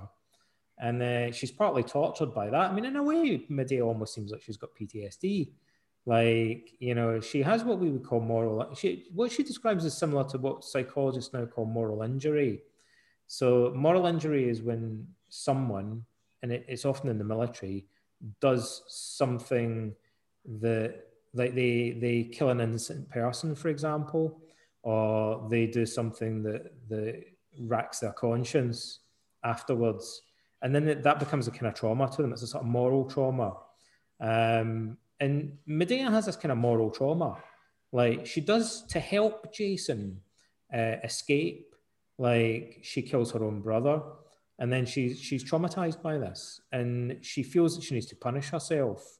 So when we kind of understand this really messed up, perverse, kind of twisted pathology that she's got, it's almost like we think you need therapy rather than you know like you need to to be punished for what you've done. So Marcus is saying here, look, it's hard to read other people's minds and to be certain what their motives are. And their motives are often more complex, more subtle than we assume. We call this mind reading in cognitive therapy because people do it a lot. When people are angry or upset, they often jump prematurely to conclusions about what other people are, are thinking. So, number six, he says that we should remember life is transient. When you're annoyed beyond measure and losing all patience, remember that human life lasts but a moment And in a short while, we'll all have been laid to rest. Scott, we're all going to be toast. Like, we are. And like, you know, the the sands of time are running low. And uh, as Iron Maiden say. So they uh in Medea's case, I mean, again, she's so angry with Jason because he's gone with this other woman. But if she had this broader perspective and she thought, look, we're all going to be toast soon anyway like, you know, life, is it worth getting it, that? Just takes the edge off it. It's kind of like saying, is it worth it? Is it worth getting that angry with Jason, given that Jason goes off on another woman before you know it? Like, you know, they'll be old and dead, you know, like, so will you. Like, you know, this is just a blip in the history of the universe. Like, everything is temporary. Like, so this thing that you're getting really, really angry about is transient like, is it worth therefore getting that angry about it? It's again this tunnel vision. Like, it feels like you're getting angry about something that's all important. Like, but when you view it as transient, it seems less all important sometimes. I had an example of that happen um, Saturday. And saying I was reading a book, the Celts, Oxford, the, the Oxford Press version and the author spoke with the Romans, the barbarians, the Irish, the Scottish. When it came to the Welsh, he said that the Welsh teaching their uh, kids Welsh was against human rights. I was like, you just mentioned the Romans, the barbarians, the Scots, and the Irish said nothing about that. But when it comes to Wales and the Welsh people, you said we're going against, um, you know, like human rights. I was like, I'm going to email him. I'm going to email him. And then I was like, oh, I'm going to email him. I'm going to email him. And I did, and in the end, I was like, "What's the point? Like, what is it? What am I going to get of emailing this guy? It's not worth it, buddy. It's not worth it. What's the point? Like, leave it there. Like, so that's kind of what for your hmm? books. Have you had emails from your books? Someone like Donald, what you said you? Yes. I, I love receiving them like uh, and messages and stuff like well people email me literally almost every day um, not all kind of like arguing with me. I mean, actually, ninety percent of them are really nice, right? Like, I get a lot of really nice emails, um, but then like I do, occasionally I'll get people kind of like arguing with me uh, about stuff. Like, I'm kind of used to it now, though. Yeah, nice.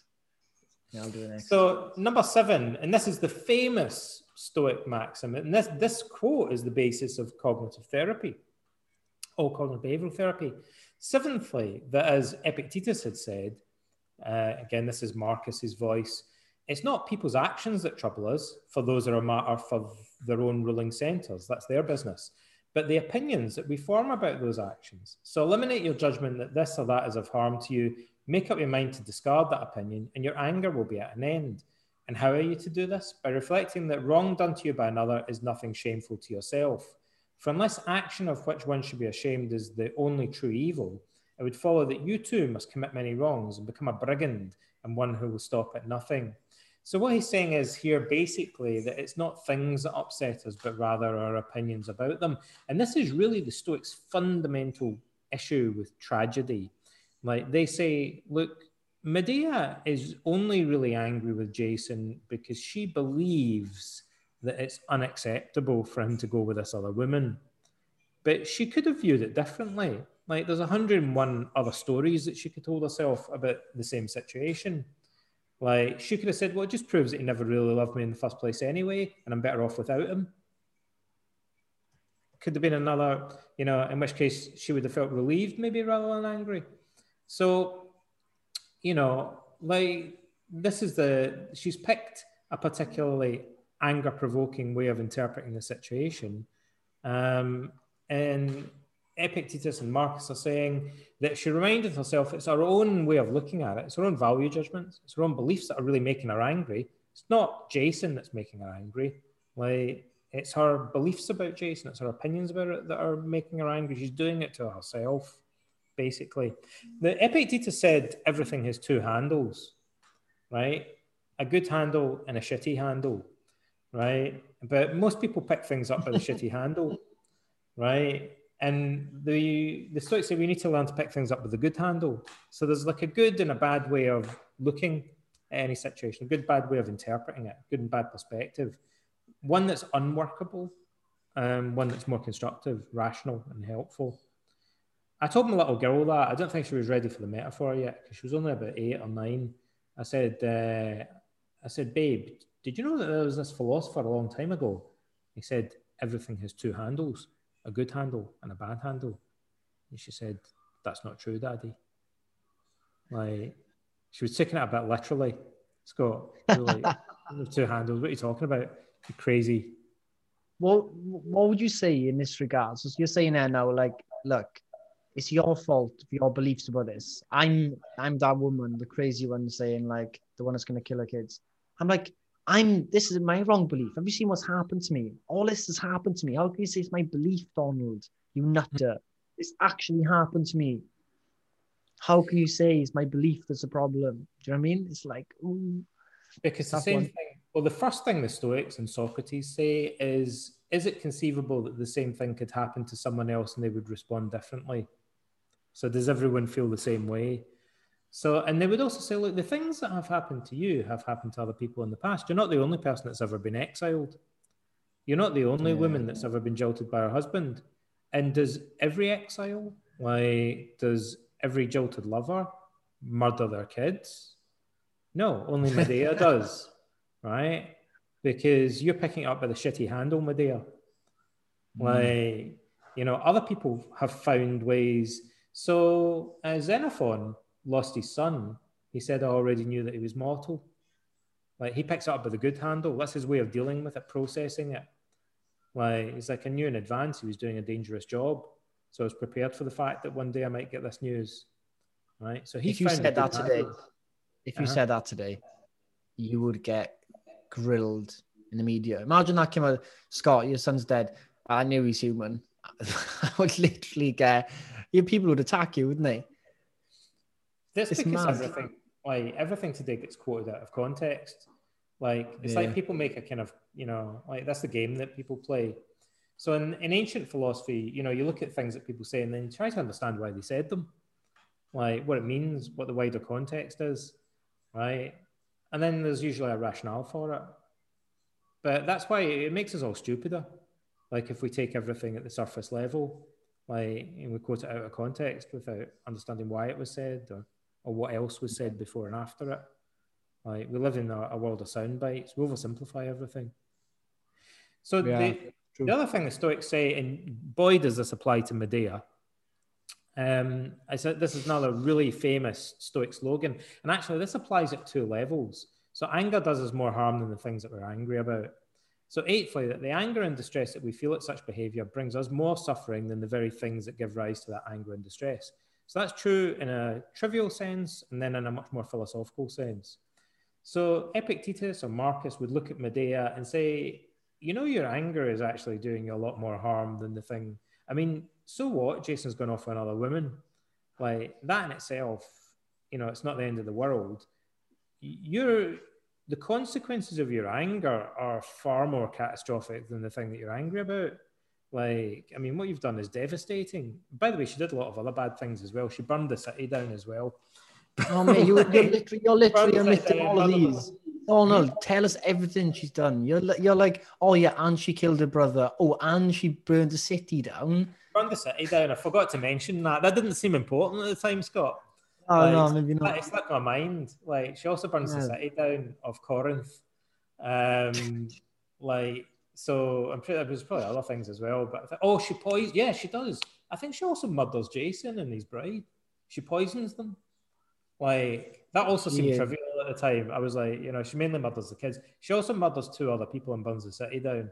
So it's like uh, it's like that meme of Elmo or whatever, you know, like like everything just carnage, right? Medea's creative because she goes to the extreme. That's why it's so compelling. Like you kind of think you don't get stories like this anymore. Like she's like she doesn't do things by halves right? No, fair play. Burning the city is a big, big, big accomplishment. like you're putting the whole place down, right? Just because this guy, just because my husband's dumped me, like there's more, there's more to it than that. Like, but still, despite all the things that happened to her, it doesn't justify burning the city down and murdering our kids. Like, so at a, a, practical, a physical level, um, she's done far more damage than the thing that she was angry about.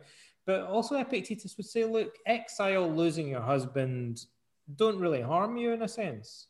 Like they're external things. Like to someone else, those things might be trivial. Um, but your anger destroys your character. This is why Epictetus, again, you might say when Epictetus says she turns into a viper, maybe that sounds a little bit misogynistic, unless you know that he says the same thing about everybody, right?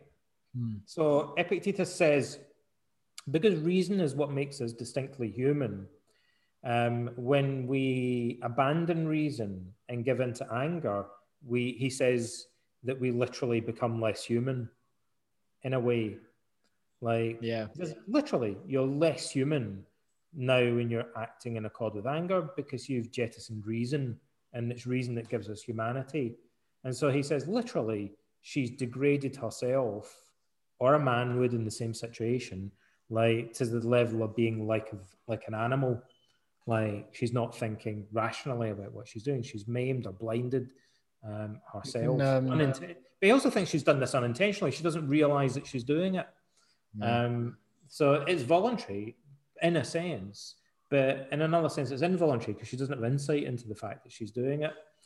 So well, you can you can she's harmed her character. Um, Sorry. Yeah, you can. I was going to say you can add the third biological layer that the stress, stressing or getting angry over something is that that response is actually more harmful than the stressor itself.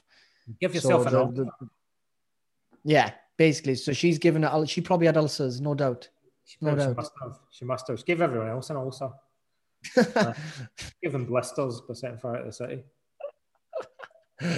Number nine, kindness is the antidote to anger. So he said, and this is again contentious, but the Stoics say, look, another therapy, we do in modern psychotherapy, we there are several kind of basic strategies that we might employ. And one very old behavior therapy strategy is to do the opposite of the thing that you want to get rid of. And this is what the Stoics are doing here. So they say, well, what's the opposite of anger? And they say, well, the opposite of anger would be kindness and they they mean this technically. So they say they say anger is the desire for revenge, or they define anger, at least a certain type of anger. Certainly, Medea's anger is the desire to harm other people because you perceive them as having acted unjustly. Right. So Medea fits that perfectly. She perceives Jason as having acted unjustly, and so she has this overwhelming desire to harm him uh, and the other people involved. And so the Stoics say, well, what would be the complete opposite of that? It would be desire, the desire to help other people by reforming or educating them. So they think we should repay anger with kindness. So rather than trying to punish people, we get in a, a spiral of revenge by doing that. We have to break it by trying to re-educate and reform other people. Like it's the only way we can get out of this kind of cycle. He says, ninth, that kindness is invincible if it's sincere and not hypocritical or a mere facade. So he says we can replace anger with kindness, but it has to be genuine kindness. We have to genuinely want to help the person that's angry with us and the and with whom we're angry. Um, so, for what can be the most insulting, what can the most insulting of people do to you if you're consistently kind to him? And when the occasion allows, gently advise him and quietly put him on the proper course at the very time when he's attempting to do you a mischief. So Marcus doesn't mean invincible in the sense that if you're kind to someone, of course they can just tell you to F off. You can't control them. Like the Stoics are very clear that some things are up to us and others are not. Other people aren't up to you. Medea doesn't control Jason. Jason doesn't control Medea. But kindness is invincible in the sense that nobody can stop you from being kind if you choose to be so. It's a choice. It's an attitude that you can adopt. No one can take it away from you. It's entirely within your sphere of control, the decision to exhibit kindness. And so there's a, an example, Marcus gives an example of this. So he imagines talking to someone that he describes as his son. Now, it's tempting to wonder if this is Commodus, who would have been maybe 14 at the time that Marcus wrote this. So Marcus gives this little example. He says, No, my son, we were born for something other than this. It is not I who am harmed, it is you, my son, who are causing harm to yourself. So he says if if if this person was angry with him, he imagines that he'd have this conversation with them. And interestingly, those are two of the ten remedies that he mentioned earlier. So he imagines talking to somebody that's angry with him, is having a quarrel with somebody. And what he does is bring into play two of those remedies. So we were born for something other than this, is the first one. We were born to help one another. And you're just harming yourself more than you're harming me, is anger does us more harm than the things we're angry about. Interestingly. See, he wants to reform and educate the person that's angry with him. Maybe it was Commodus. And show him tactfully, in general terms, that this is so and that not even bees behave in such a fashion, nor any other creature of a gregarious nature. So he wants to say, look, even animals try to live in communities and work along with each other. And humans are much more sophisticated than that. So it's against our nature, like to turn on each other. We should be trying to resolve our conflicts and work as a team. We're born to live in communities and get along with one another. But you must do so in no sarcastic or reproachful spirit, but affectionately. So notice he says if you're going to try and educate someone and reform them, you have to do it sensitively and affectionately, and with a heart free from rancor, and not as if you were lecturing him like a schoolmaster or trying to impress bystanders, but as one person to another, even if others should happen to be present. So he's thinking very carefully about the way that he does this, the tone of voice that he does it in. You know, it's interesting just that he puts this much effort into imagining how he's going to communicate some with somebody that's having a quarrel with him. And then he says, the tenth and final gift. And if you will accept this tenth gift from Apollo, the leader of the Muses, namely that it is sheer madness to expect the bad to do no wrong, for that is to wish for the impossible. But to allow that they should do wrong to others, yet demand that they should do no wrong to you yourself, is senseless and tyrannical. So this is this idea of Stoics that uh, it's inevitable that people are going to do vicious things. And this way, in Medea's case, this would be rather when people are angry, they often act as if they're shocked. They say, I can't believe it. I can't believe Jason's done this to me. Like, whereas what she could have said is, shit happens. Like, you know, people are unfaithful, like they vacillate, you know, marriages break up. It happens to other people. I shouldn't be shocked if it happens to me. And so this is like the Stoic idea of that we should be ready for misfortune because misfortunes befall other people. Like, so they're not shocking. Like, we know that marriages break up. So why should we be shocked when ours break? Why shouldn't we be ready for it? Like, and you know, there are good and bad people in the world, and everybody has a certain degree of folly and vice in them. So why should we be surprised if even the people that we love can sometimes do things that seem foolish or vicious in our eyes. Like, because we already know that all humans are fallible. So, at the very least, we shouldn't be shocked by it. And the Stoics think we only ever get really, really angry when we act as if we're surprised. And if you take away that edge of shock or surprise, then our anger will be moderated to some extent. It won't be as severe. And so Medea is only as furiously angry as she could be because she just finds it inconceivable that this could have happened. You know, whereas actually, from an outside point of view, it's perfectly conceivable. Like Jason was fallible, like he was tempted to be unfaithful to her. You know, loads of people have done that throughout history. Like it's not a shocking or inconceivable thing. So with that, Scott, I conclude like this is like my oh. case for the case study of Medea. And uh, I hopefully, you know, I don't expect people to agree with everything I've said about love or everything that I've said about anger, but I hope it's given them food for thought because there's a lot of juicy ideas in there for, you know, and even if they just kind of agree with one or two of them or they get them thinking, I think that's really the main thing. I just want to stimulate discussion and get people sure. to think about these things. Question coming in for you. Um, what about trusting someone? Always a bad idea. Like so, like can we can we live a life and not put trust in people? Like, is that a good life? Uh, you know, actually, what I say, I'm joking. Like, but trust shouldn't be all or nothing.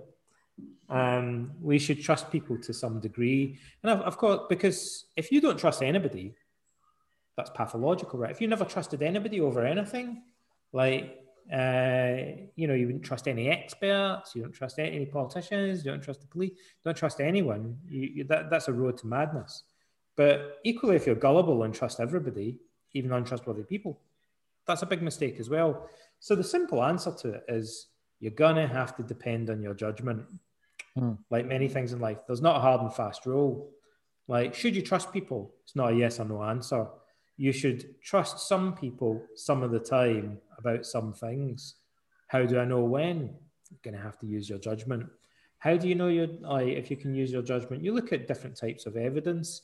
You look at someone's behavior, like, and you don't trust people more than you need to trust them in certain situations. And mean, you know, you learn from your mistakes over time uh, as well.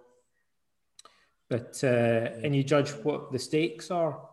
Like, should you trust someone, you know, about whether they're going to share their candy with you? Well, maybe it's not really that big a deal, right? Like, that you have to stress about it. Should you trust someone if you're going into a business partnership with them?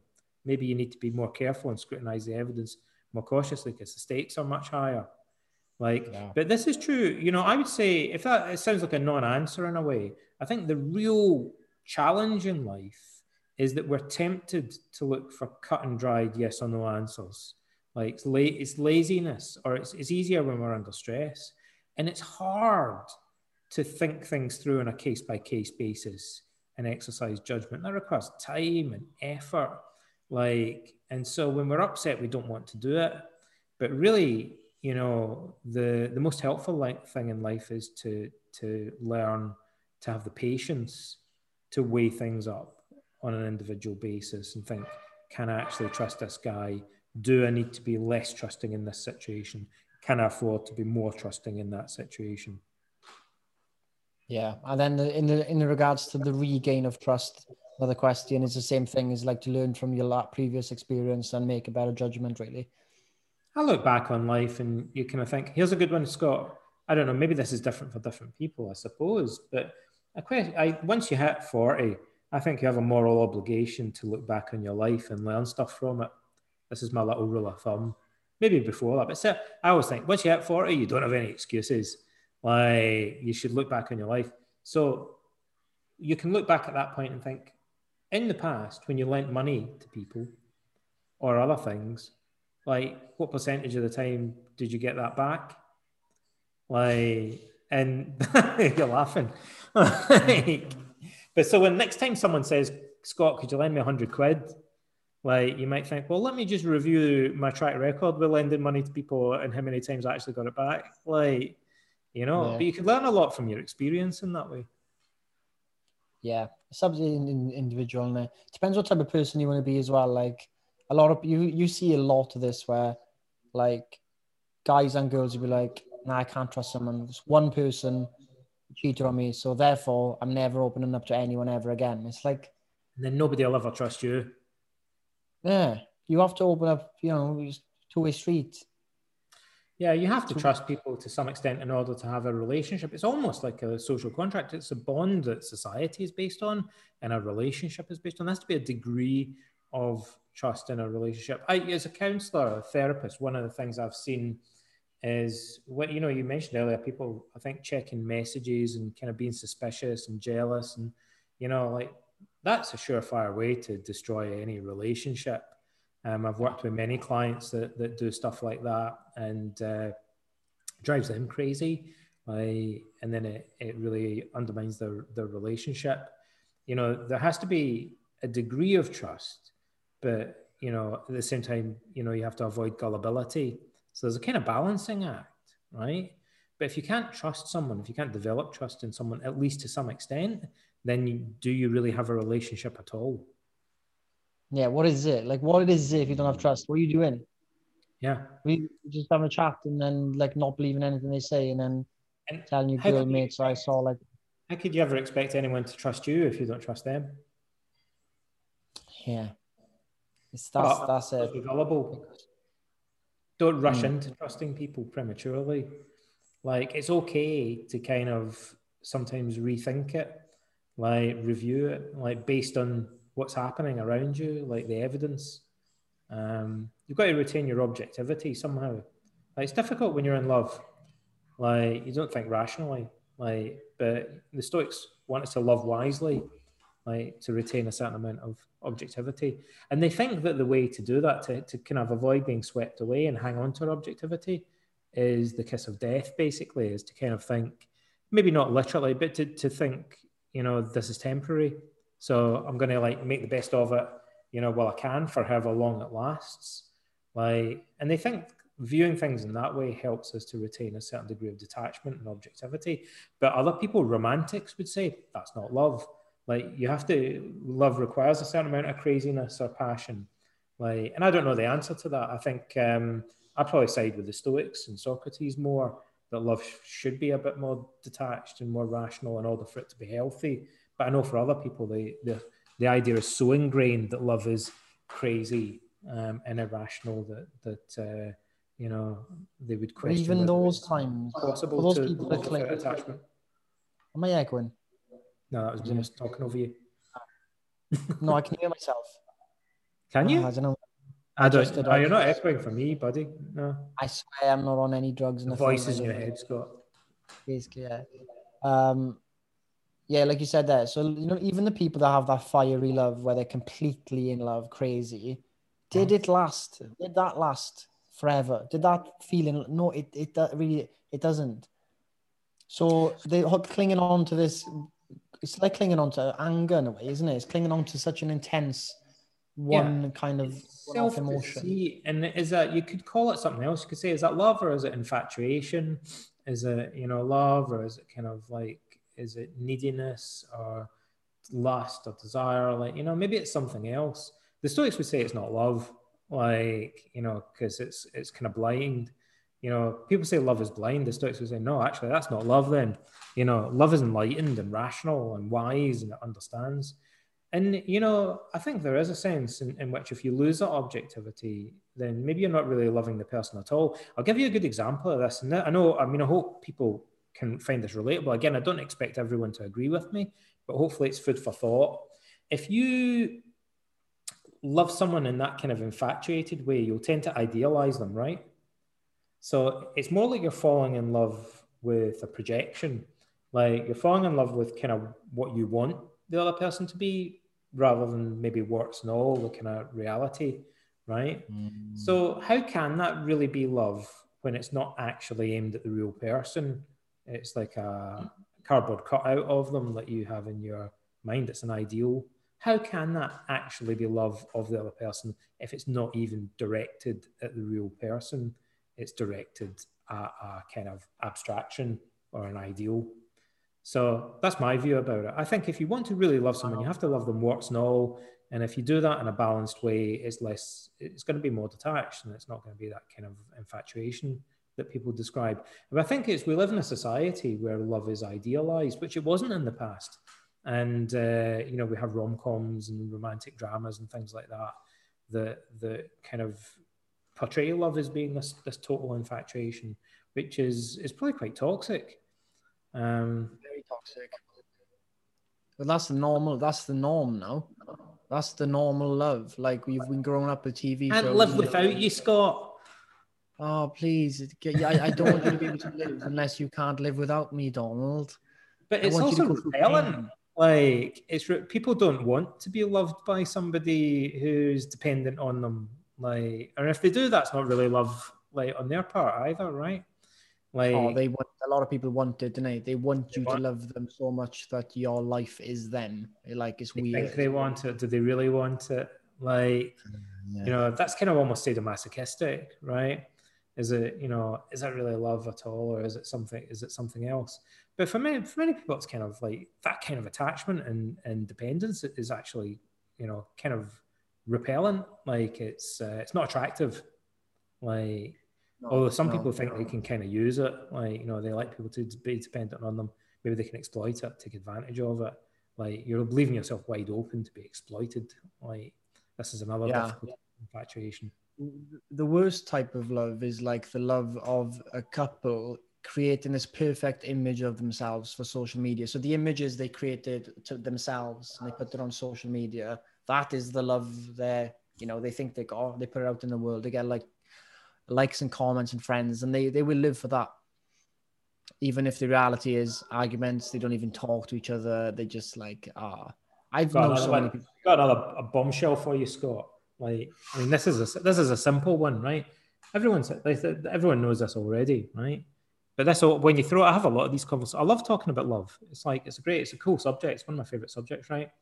And uh, we talked about it a little bit today alongside anger, but there's many other things we could say about it. And they're all kind of unanswerable questions, but they're good questions. This is how Socrates used to talk about it. Socrates asked uh, in the Charmides, he says, do uh, does like attract like, or do opposites attract? Or are we attracted by someone that we perceive as offering a remedy for weaknesses or wounds that we have?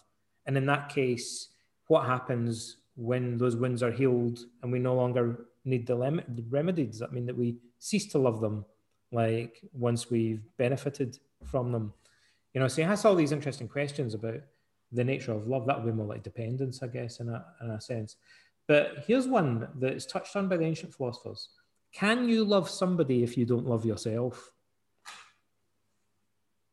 Hmm. I don't think I don't think you can love them in a healthy way if you don't love love yourself because then you you basically start relying on them for your love, self love.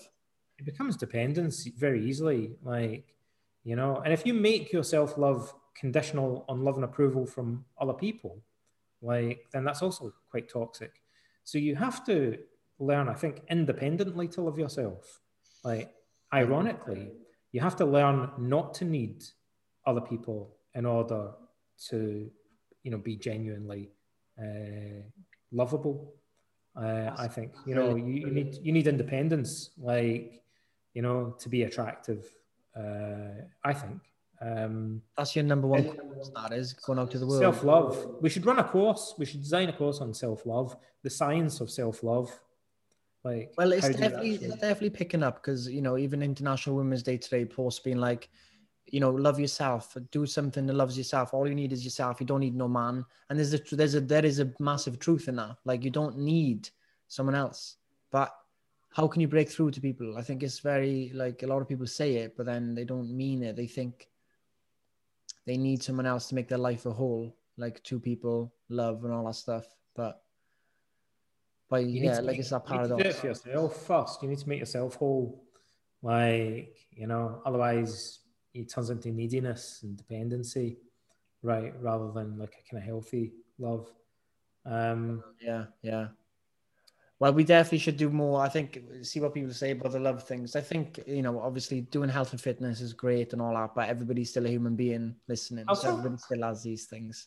I'll tell you a shortcut, right? I think um, one of the things that helped me most in life is is uh, having a child, like having a, a wee girl, like because it gives me a certain amount of objectivity, thinking about well, what does it mean to love someone else as a parent?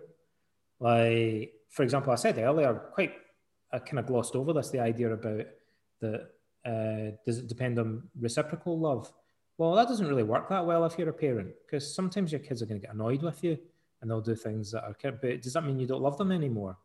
So if you're going to genuinely be good, uh, loving your kids as a parent, it needs to be in a sense unconditional. Like it can't be on and off and up and down. Like because kids need your love the most when they're kind of being unlovable.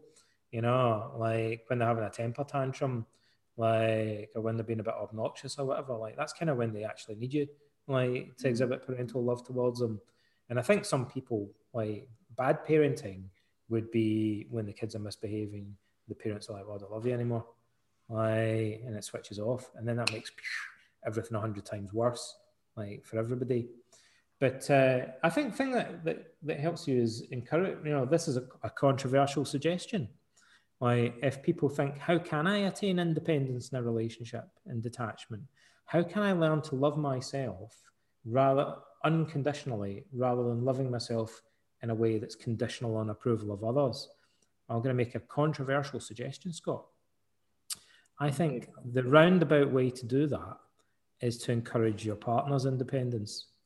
Like, so I think like the way to do that is to encourage your partner to be more self-sufficient like to make your partner stronger and more independent, like and discourage them from being dependent on you for approval. Like, and I think if you do that for them, then you'll be more capable of doing it for yourself, and they'll be more capable of encouraging you to be loving in a non-attached, independent way. But that requires a certain amount of courage, like and confidence in a relationship. Like, mm. you know, if you build someone up and boost their ego and make them feel strong and confident, how do you know they're not going to leave you? Like you have to be confident enough to think like unconditionally you want to build up and strengthen your partner.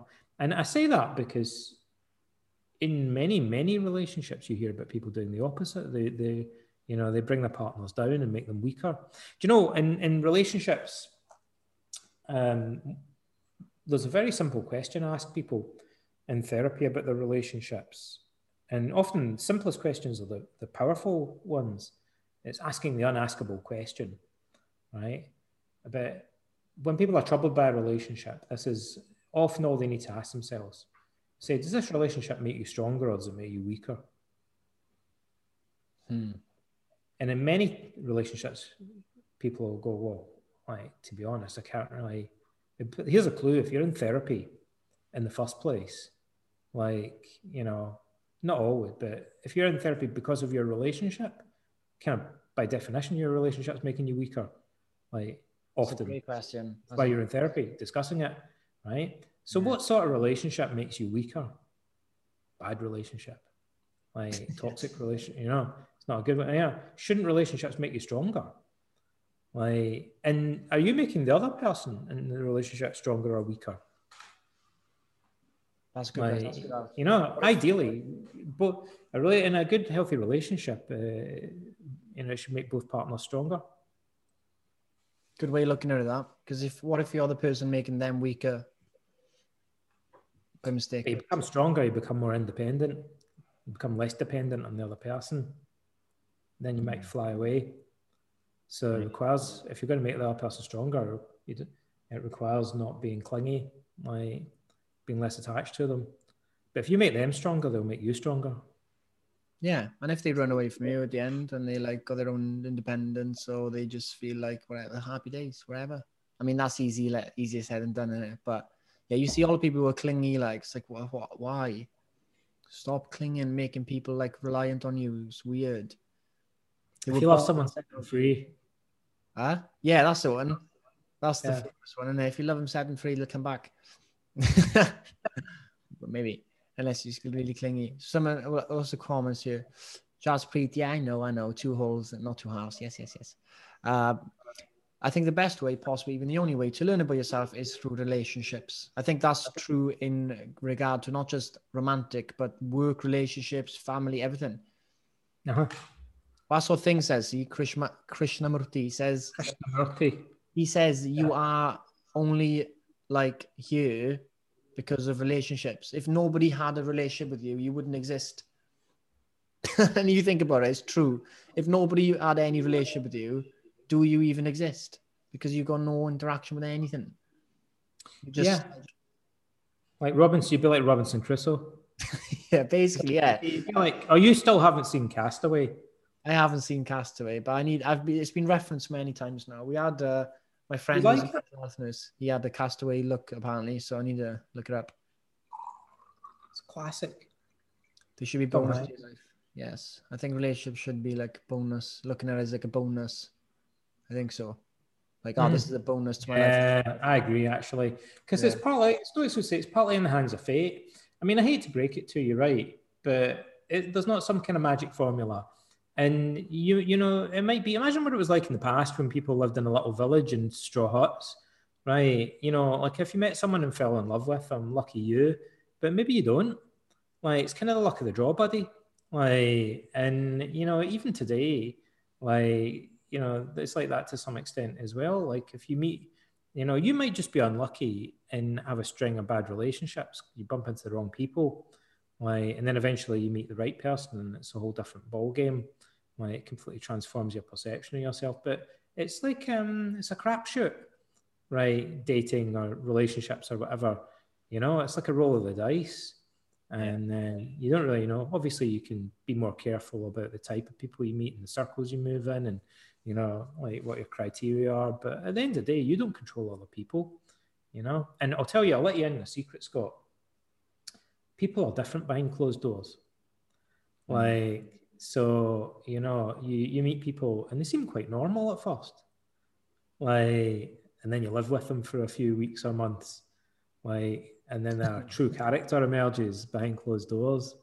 Like, you know, you have conversations with people get buying clothes. You think, geez, man, if anybody was listening to this, like, what you know, what's being said in private here. But when you're dating people, you don't see that side of them at first. Like that's how people partly end up in toxic relationships because it takes a while for the kind of pathology to emerge. People keep it a secret when they've got Yeah. violent tempers, like and uh, you know, That's often the case, isn't it? Like the people who say, like, he was such a lovely person, la la la. My mother mentioned that, my, my father, to be honest, she was like, yeah, and all my family were like, yeah, he'd come to the club, he would bring the flowers to your mother, he'd, he'd get everyone drinks, he'd, you know, flash his cash. And then as soon as he got with her, he didn't give any money. He didn't, it didn't engage at all. It was the opposite. As soon as he got the goal, it was the opposite behavior, which is what true behavior was. That's like a, that's, that's a, a lot of people do that. yeah, They, they fake someone to, they, you know, they could like, you know, get someone. But um, there's a new app coming out now because basically it's app it's out now. It's like some it's basically they're creating private rooms online. So you when you sign up, you you have to get invited into this room. So someone knows who everybody is, but as you come in, it's like a masquerade. So nobody knows who's talking in the groups. You got your own fake names. And the reason they're doing it is because they were like talking to these tech founders, and they're like, "Oh, mate, you know when you did that post the other day about like, you know, uh, Black Lives Matter, whatever, it's great." And he's like, "I don't believe that. That's just the, that's just the PR side. I don't actually believe that." And then this guy was like, "Everybody probably has the same thing. Nobody actually believes what they're putting out there. So let's get them in a private room to say what they actually believe." And now they're Ah. trying to get those rooms going, and Uh-huh. I, that's going to kick right off if you think about it. Well, I mean, this is one of the things that here's like this is just a, a, a random thought, but I'm going to say it, like because it's one of my little kind of things. I think what do I, what would I teach my daughter growing up? Like if I was going to hand over like something to her, if I could teach her some kind of like little pearl of wisdom or whatever.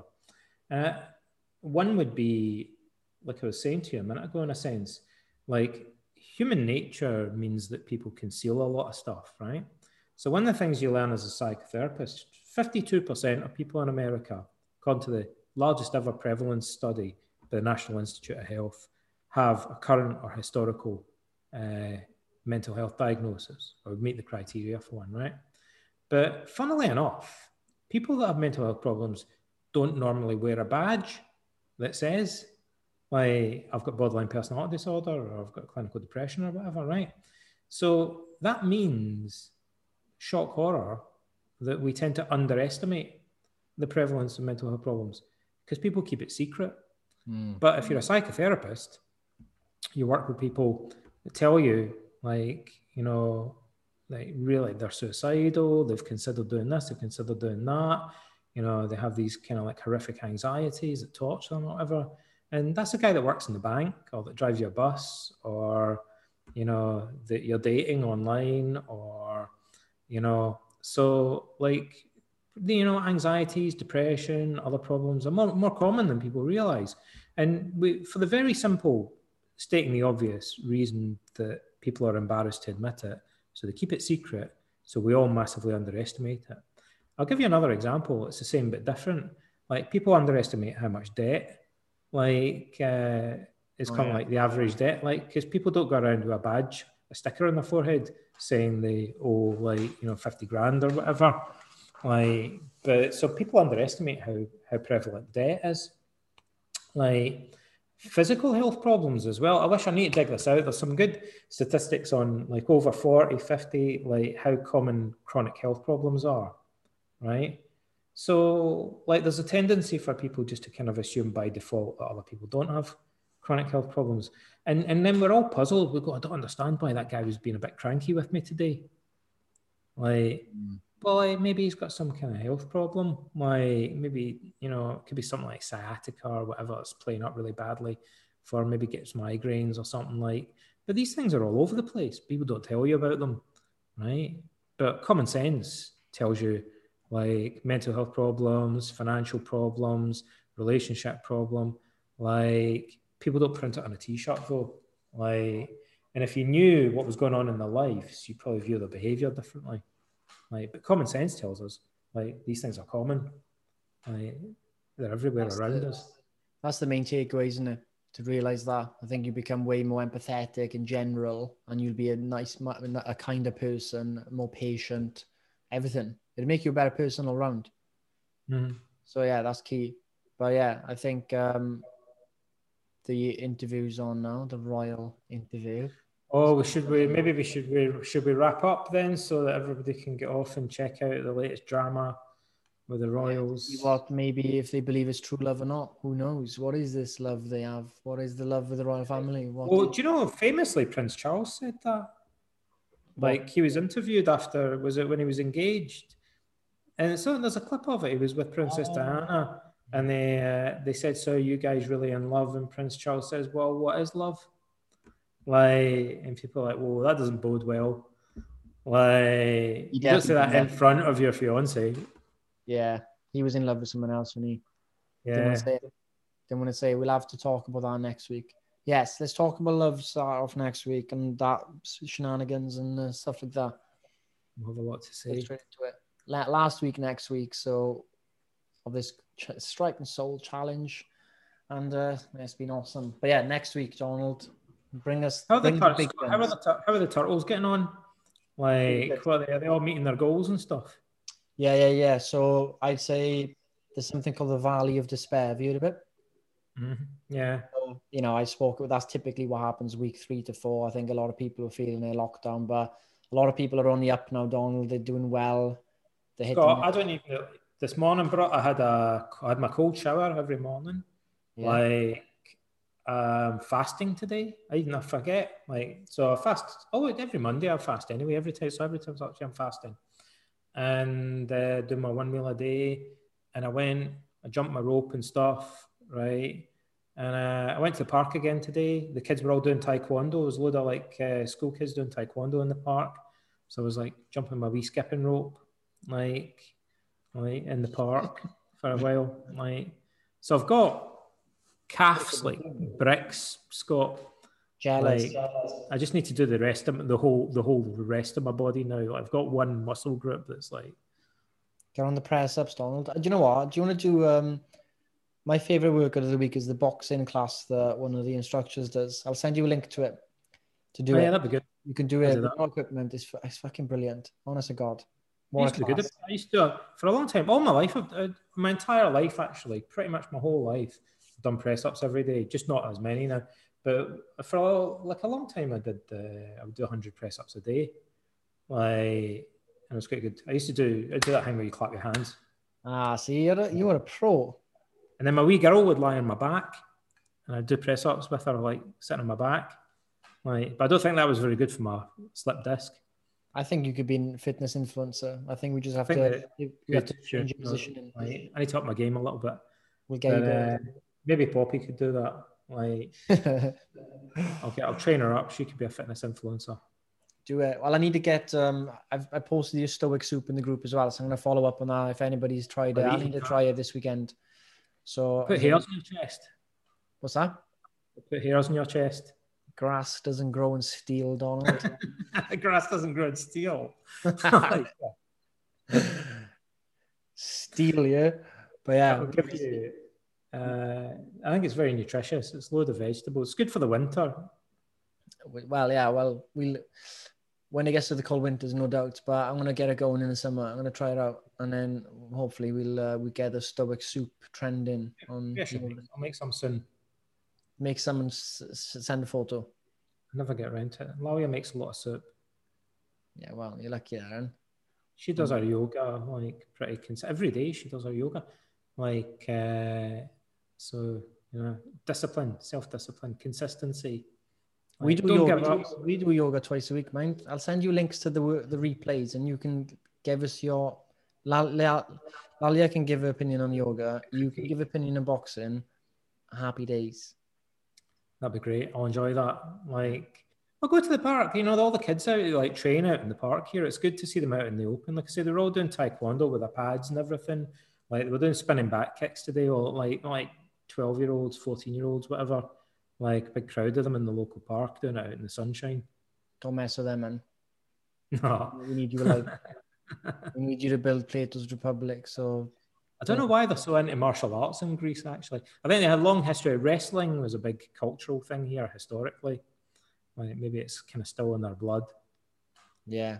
Well, a good book for you to read if we finish it on this one is uh, 100 Nasty Women of History. Talks about uh, in a good way, like badass women. And one of them Yeah. was the one of them was the founder, one of the Shaolin monk temple people. She was the founder of Wing Chun, which is what Bruce Lee was taught. She taught it to a girl. She taught it to a girl called Wing Chun, who was like basically Really? uh, she didn't want to marry this man, and uh, she was like to the husband, well, future husband, she's like, "Look, if we have a fight and I win, I don't have to marry you." And he's like, "Yeah, obviously." And she got taught Wing Chun, and then boom, All right. fucked it up. Like, well, I mean, I think um, very interesting. Like Medea, like it's pretty badass, though she's kind of evil, and a little bit evil, and uh, or whatever, misguided, deeply misguided. There's some bad at the Pythia we've talked about, the Temple of Apollo, but my favourite badass woman from history, right? I have a soft spot for, like my wee girls, one of my wee girls' favourite badass women from history. There's a movie coming out about her like um, I guess it's in a year or two. Cleopatra, Hmm. big fan of Cleopatra. Like one of the most highly educated women, like in ancient history. Like a general. Like she hmm. commanded the Egyptian army. Well, she married Julius Caesar, no? Yeah, had a kid with him. Isn't there's another woman I read up about who was trying to become the second kind of Cleopatra. She basically took Egypt off Egypt off Rome at one point. Who would that be? Uh, what was her name? She basically was like she took the eastern part of the Roman Empire, and then uh, Hmm. Cla- I think it was Claudius who was like, okay, there's time to sort this out. It was after Augustus. Claudius was after Augustus. Yeah. Yeah, it was Claudius. was like, okay, I'm gonna have to sort her out now. But she took G- Egypt off Rome, and they just like left her for a bit, and she was trying to be like the next Cleopatra, basically. Look that up. Yeah. Yeah. Cleopatra was basically the last of the uh, the pharaohs. Uh, So yeah, she was like a highly educated uh, woman, very powerful woman. Very the Romans were scared of her, I think. Well, she would. She had that like obviously that that like there's rumors that go about, don't there? Like ah, she's this. She's got these powers. Probably she can do this. She can I control thought you. she was a witch. Yeah, Yeah. That's the best way to get in someone's head, isn't it? They think you've got superpowers. You, you've already won the battle. got them running scared. Yeah. Like But, that, but she was she was apparently like stunning as well, wasn't she? She was no, actually, um, the even some of the ancient sources kind of question that. the, the funny they say that she was kind of very sensual and and in that kind of sense attractive, but there's also I think there's actually a coin that has a depiction of her, and it's not flattering. like, what can you yeah, do with a coin? What can you do with I'm a coin? Well, like, well, like even in the coin, she doesn't look like stunning. like I'm saying that, that now this is the judginess coming through from Poppy, like because she was watching a documentary about it and she was like, uh, they had Liz Taylor or whatever at one point, and then they showed the coin, and, the, and Poppy was like, "Whoa, that's not like Liz, that doesn't look like Liz Taylor." Like, you know, imagine not being judged on a coin. Like, I'll just make a coin out of you now and be like, "Look at Donald on a coin," and be like, "Fuck no." No, no, like his nose is all wonky and stuff. it, was, it was a bad coin. There's a dent. Point. That point, the coin went through hell. But yeah, maybe that's maybe she wasn't, but she must have been. She must have been because there were so many stories about her beauty, wasn't it? No, they well they they talk there maybe there were later, but the I think it's Plutarch or um, some of the sources say that she was it was more like she made herself seem attractive because she was very kind of erotic, very sensual, um, but not like necessarily. Uh, That's interesting actually a, an attractive woman to begin with. Well, do you want to get? Do you want to get a personality? Maybe. Yeah. Do you want to get a roundup on Cleopatra for next week? We'll talk about Cleopatra, love, all that stuff.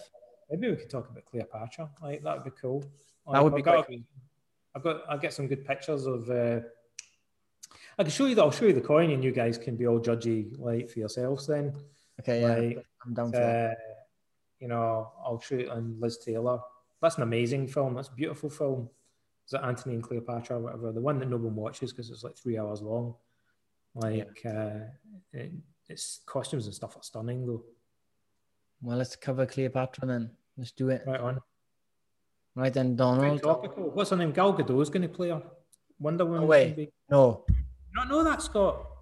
You know, like, you know, you haven't got your finger in the pulse of the, the movies. She's Wonder like, Woman. She's not. She's going to be Cleopatra. Can't be both. Well, she could be actually. Cleopatra maybe is Wonder Woman. Who knows? Maybe Wonder Woman was based of Cleopatra. I'm thinking about it. Wonder Woman, Cleopatra, both Greek ethnically.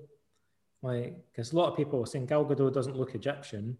Like, but uh, what's on it? Uh, Cleopatra was the last of the Ptolemaic dynasty, or descended from one of the generals of Alexander the Great conquered Egypt like a couple hundred years later or whatever.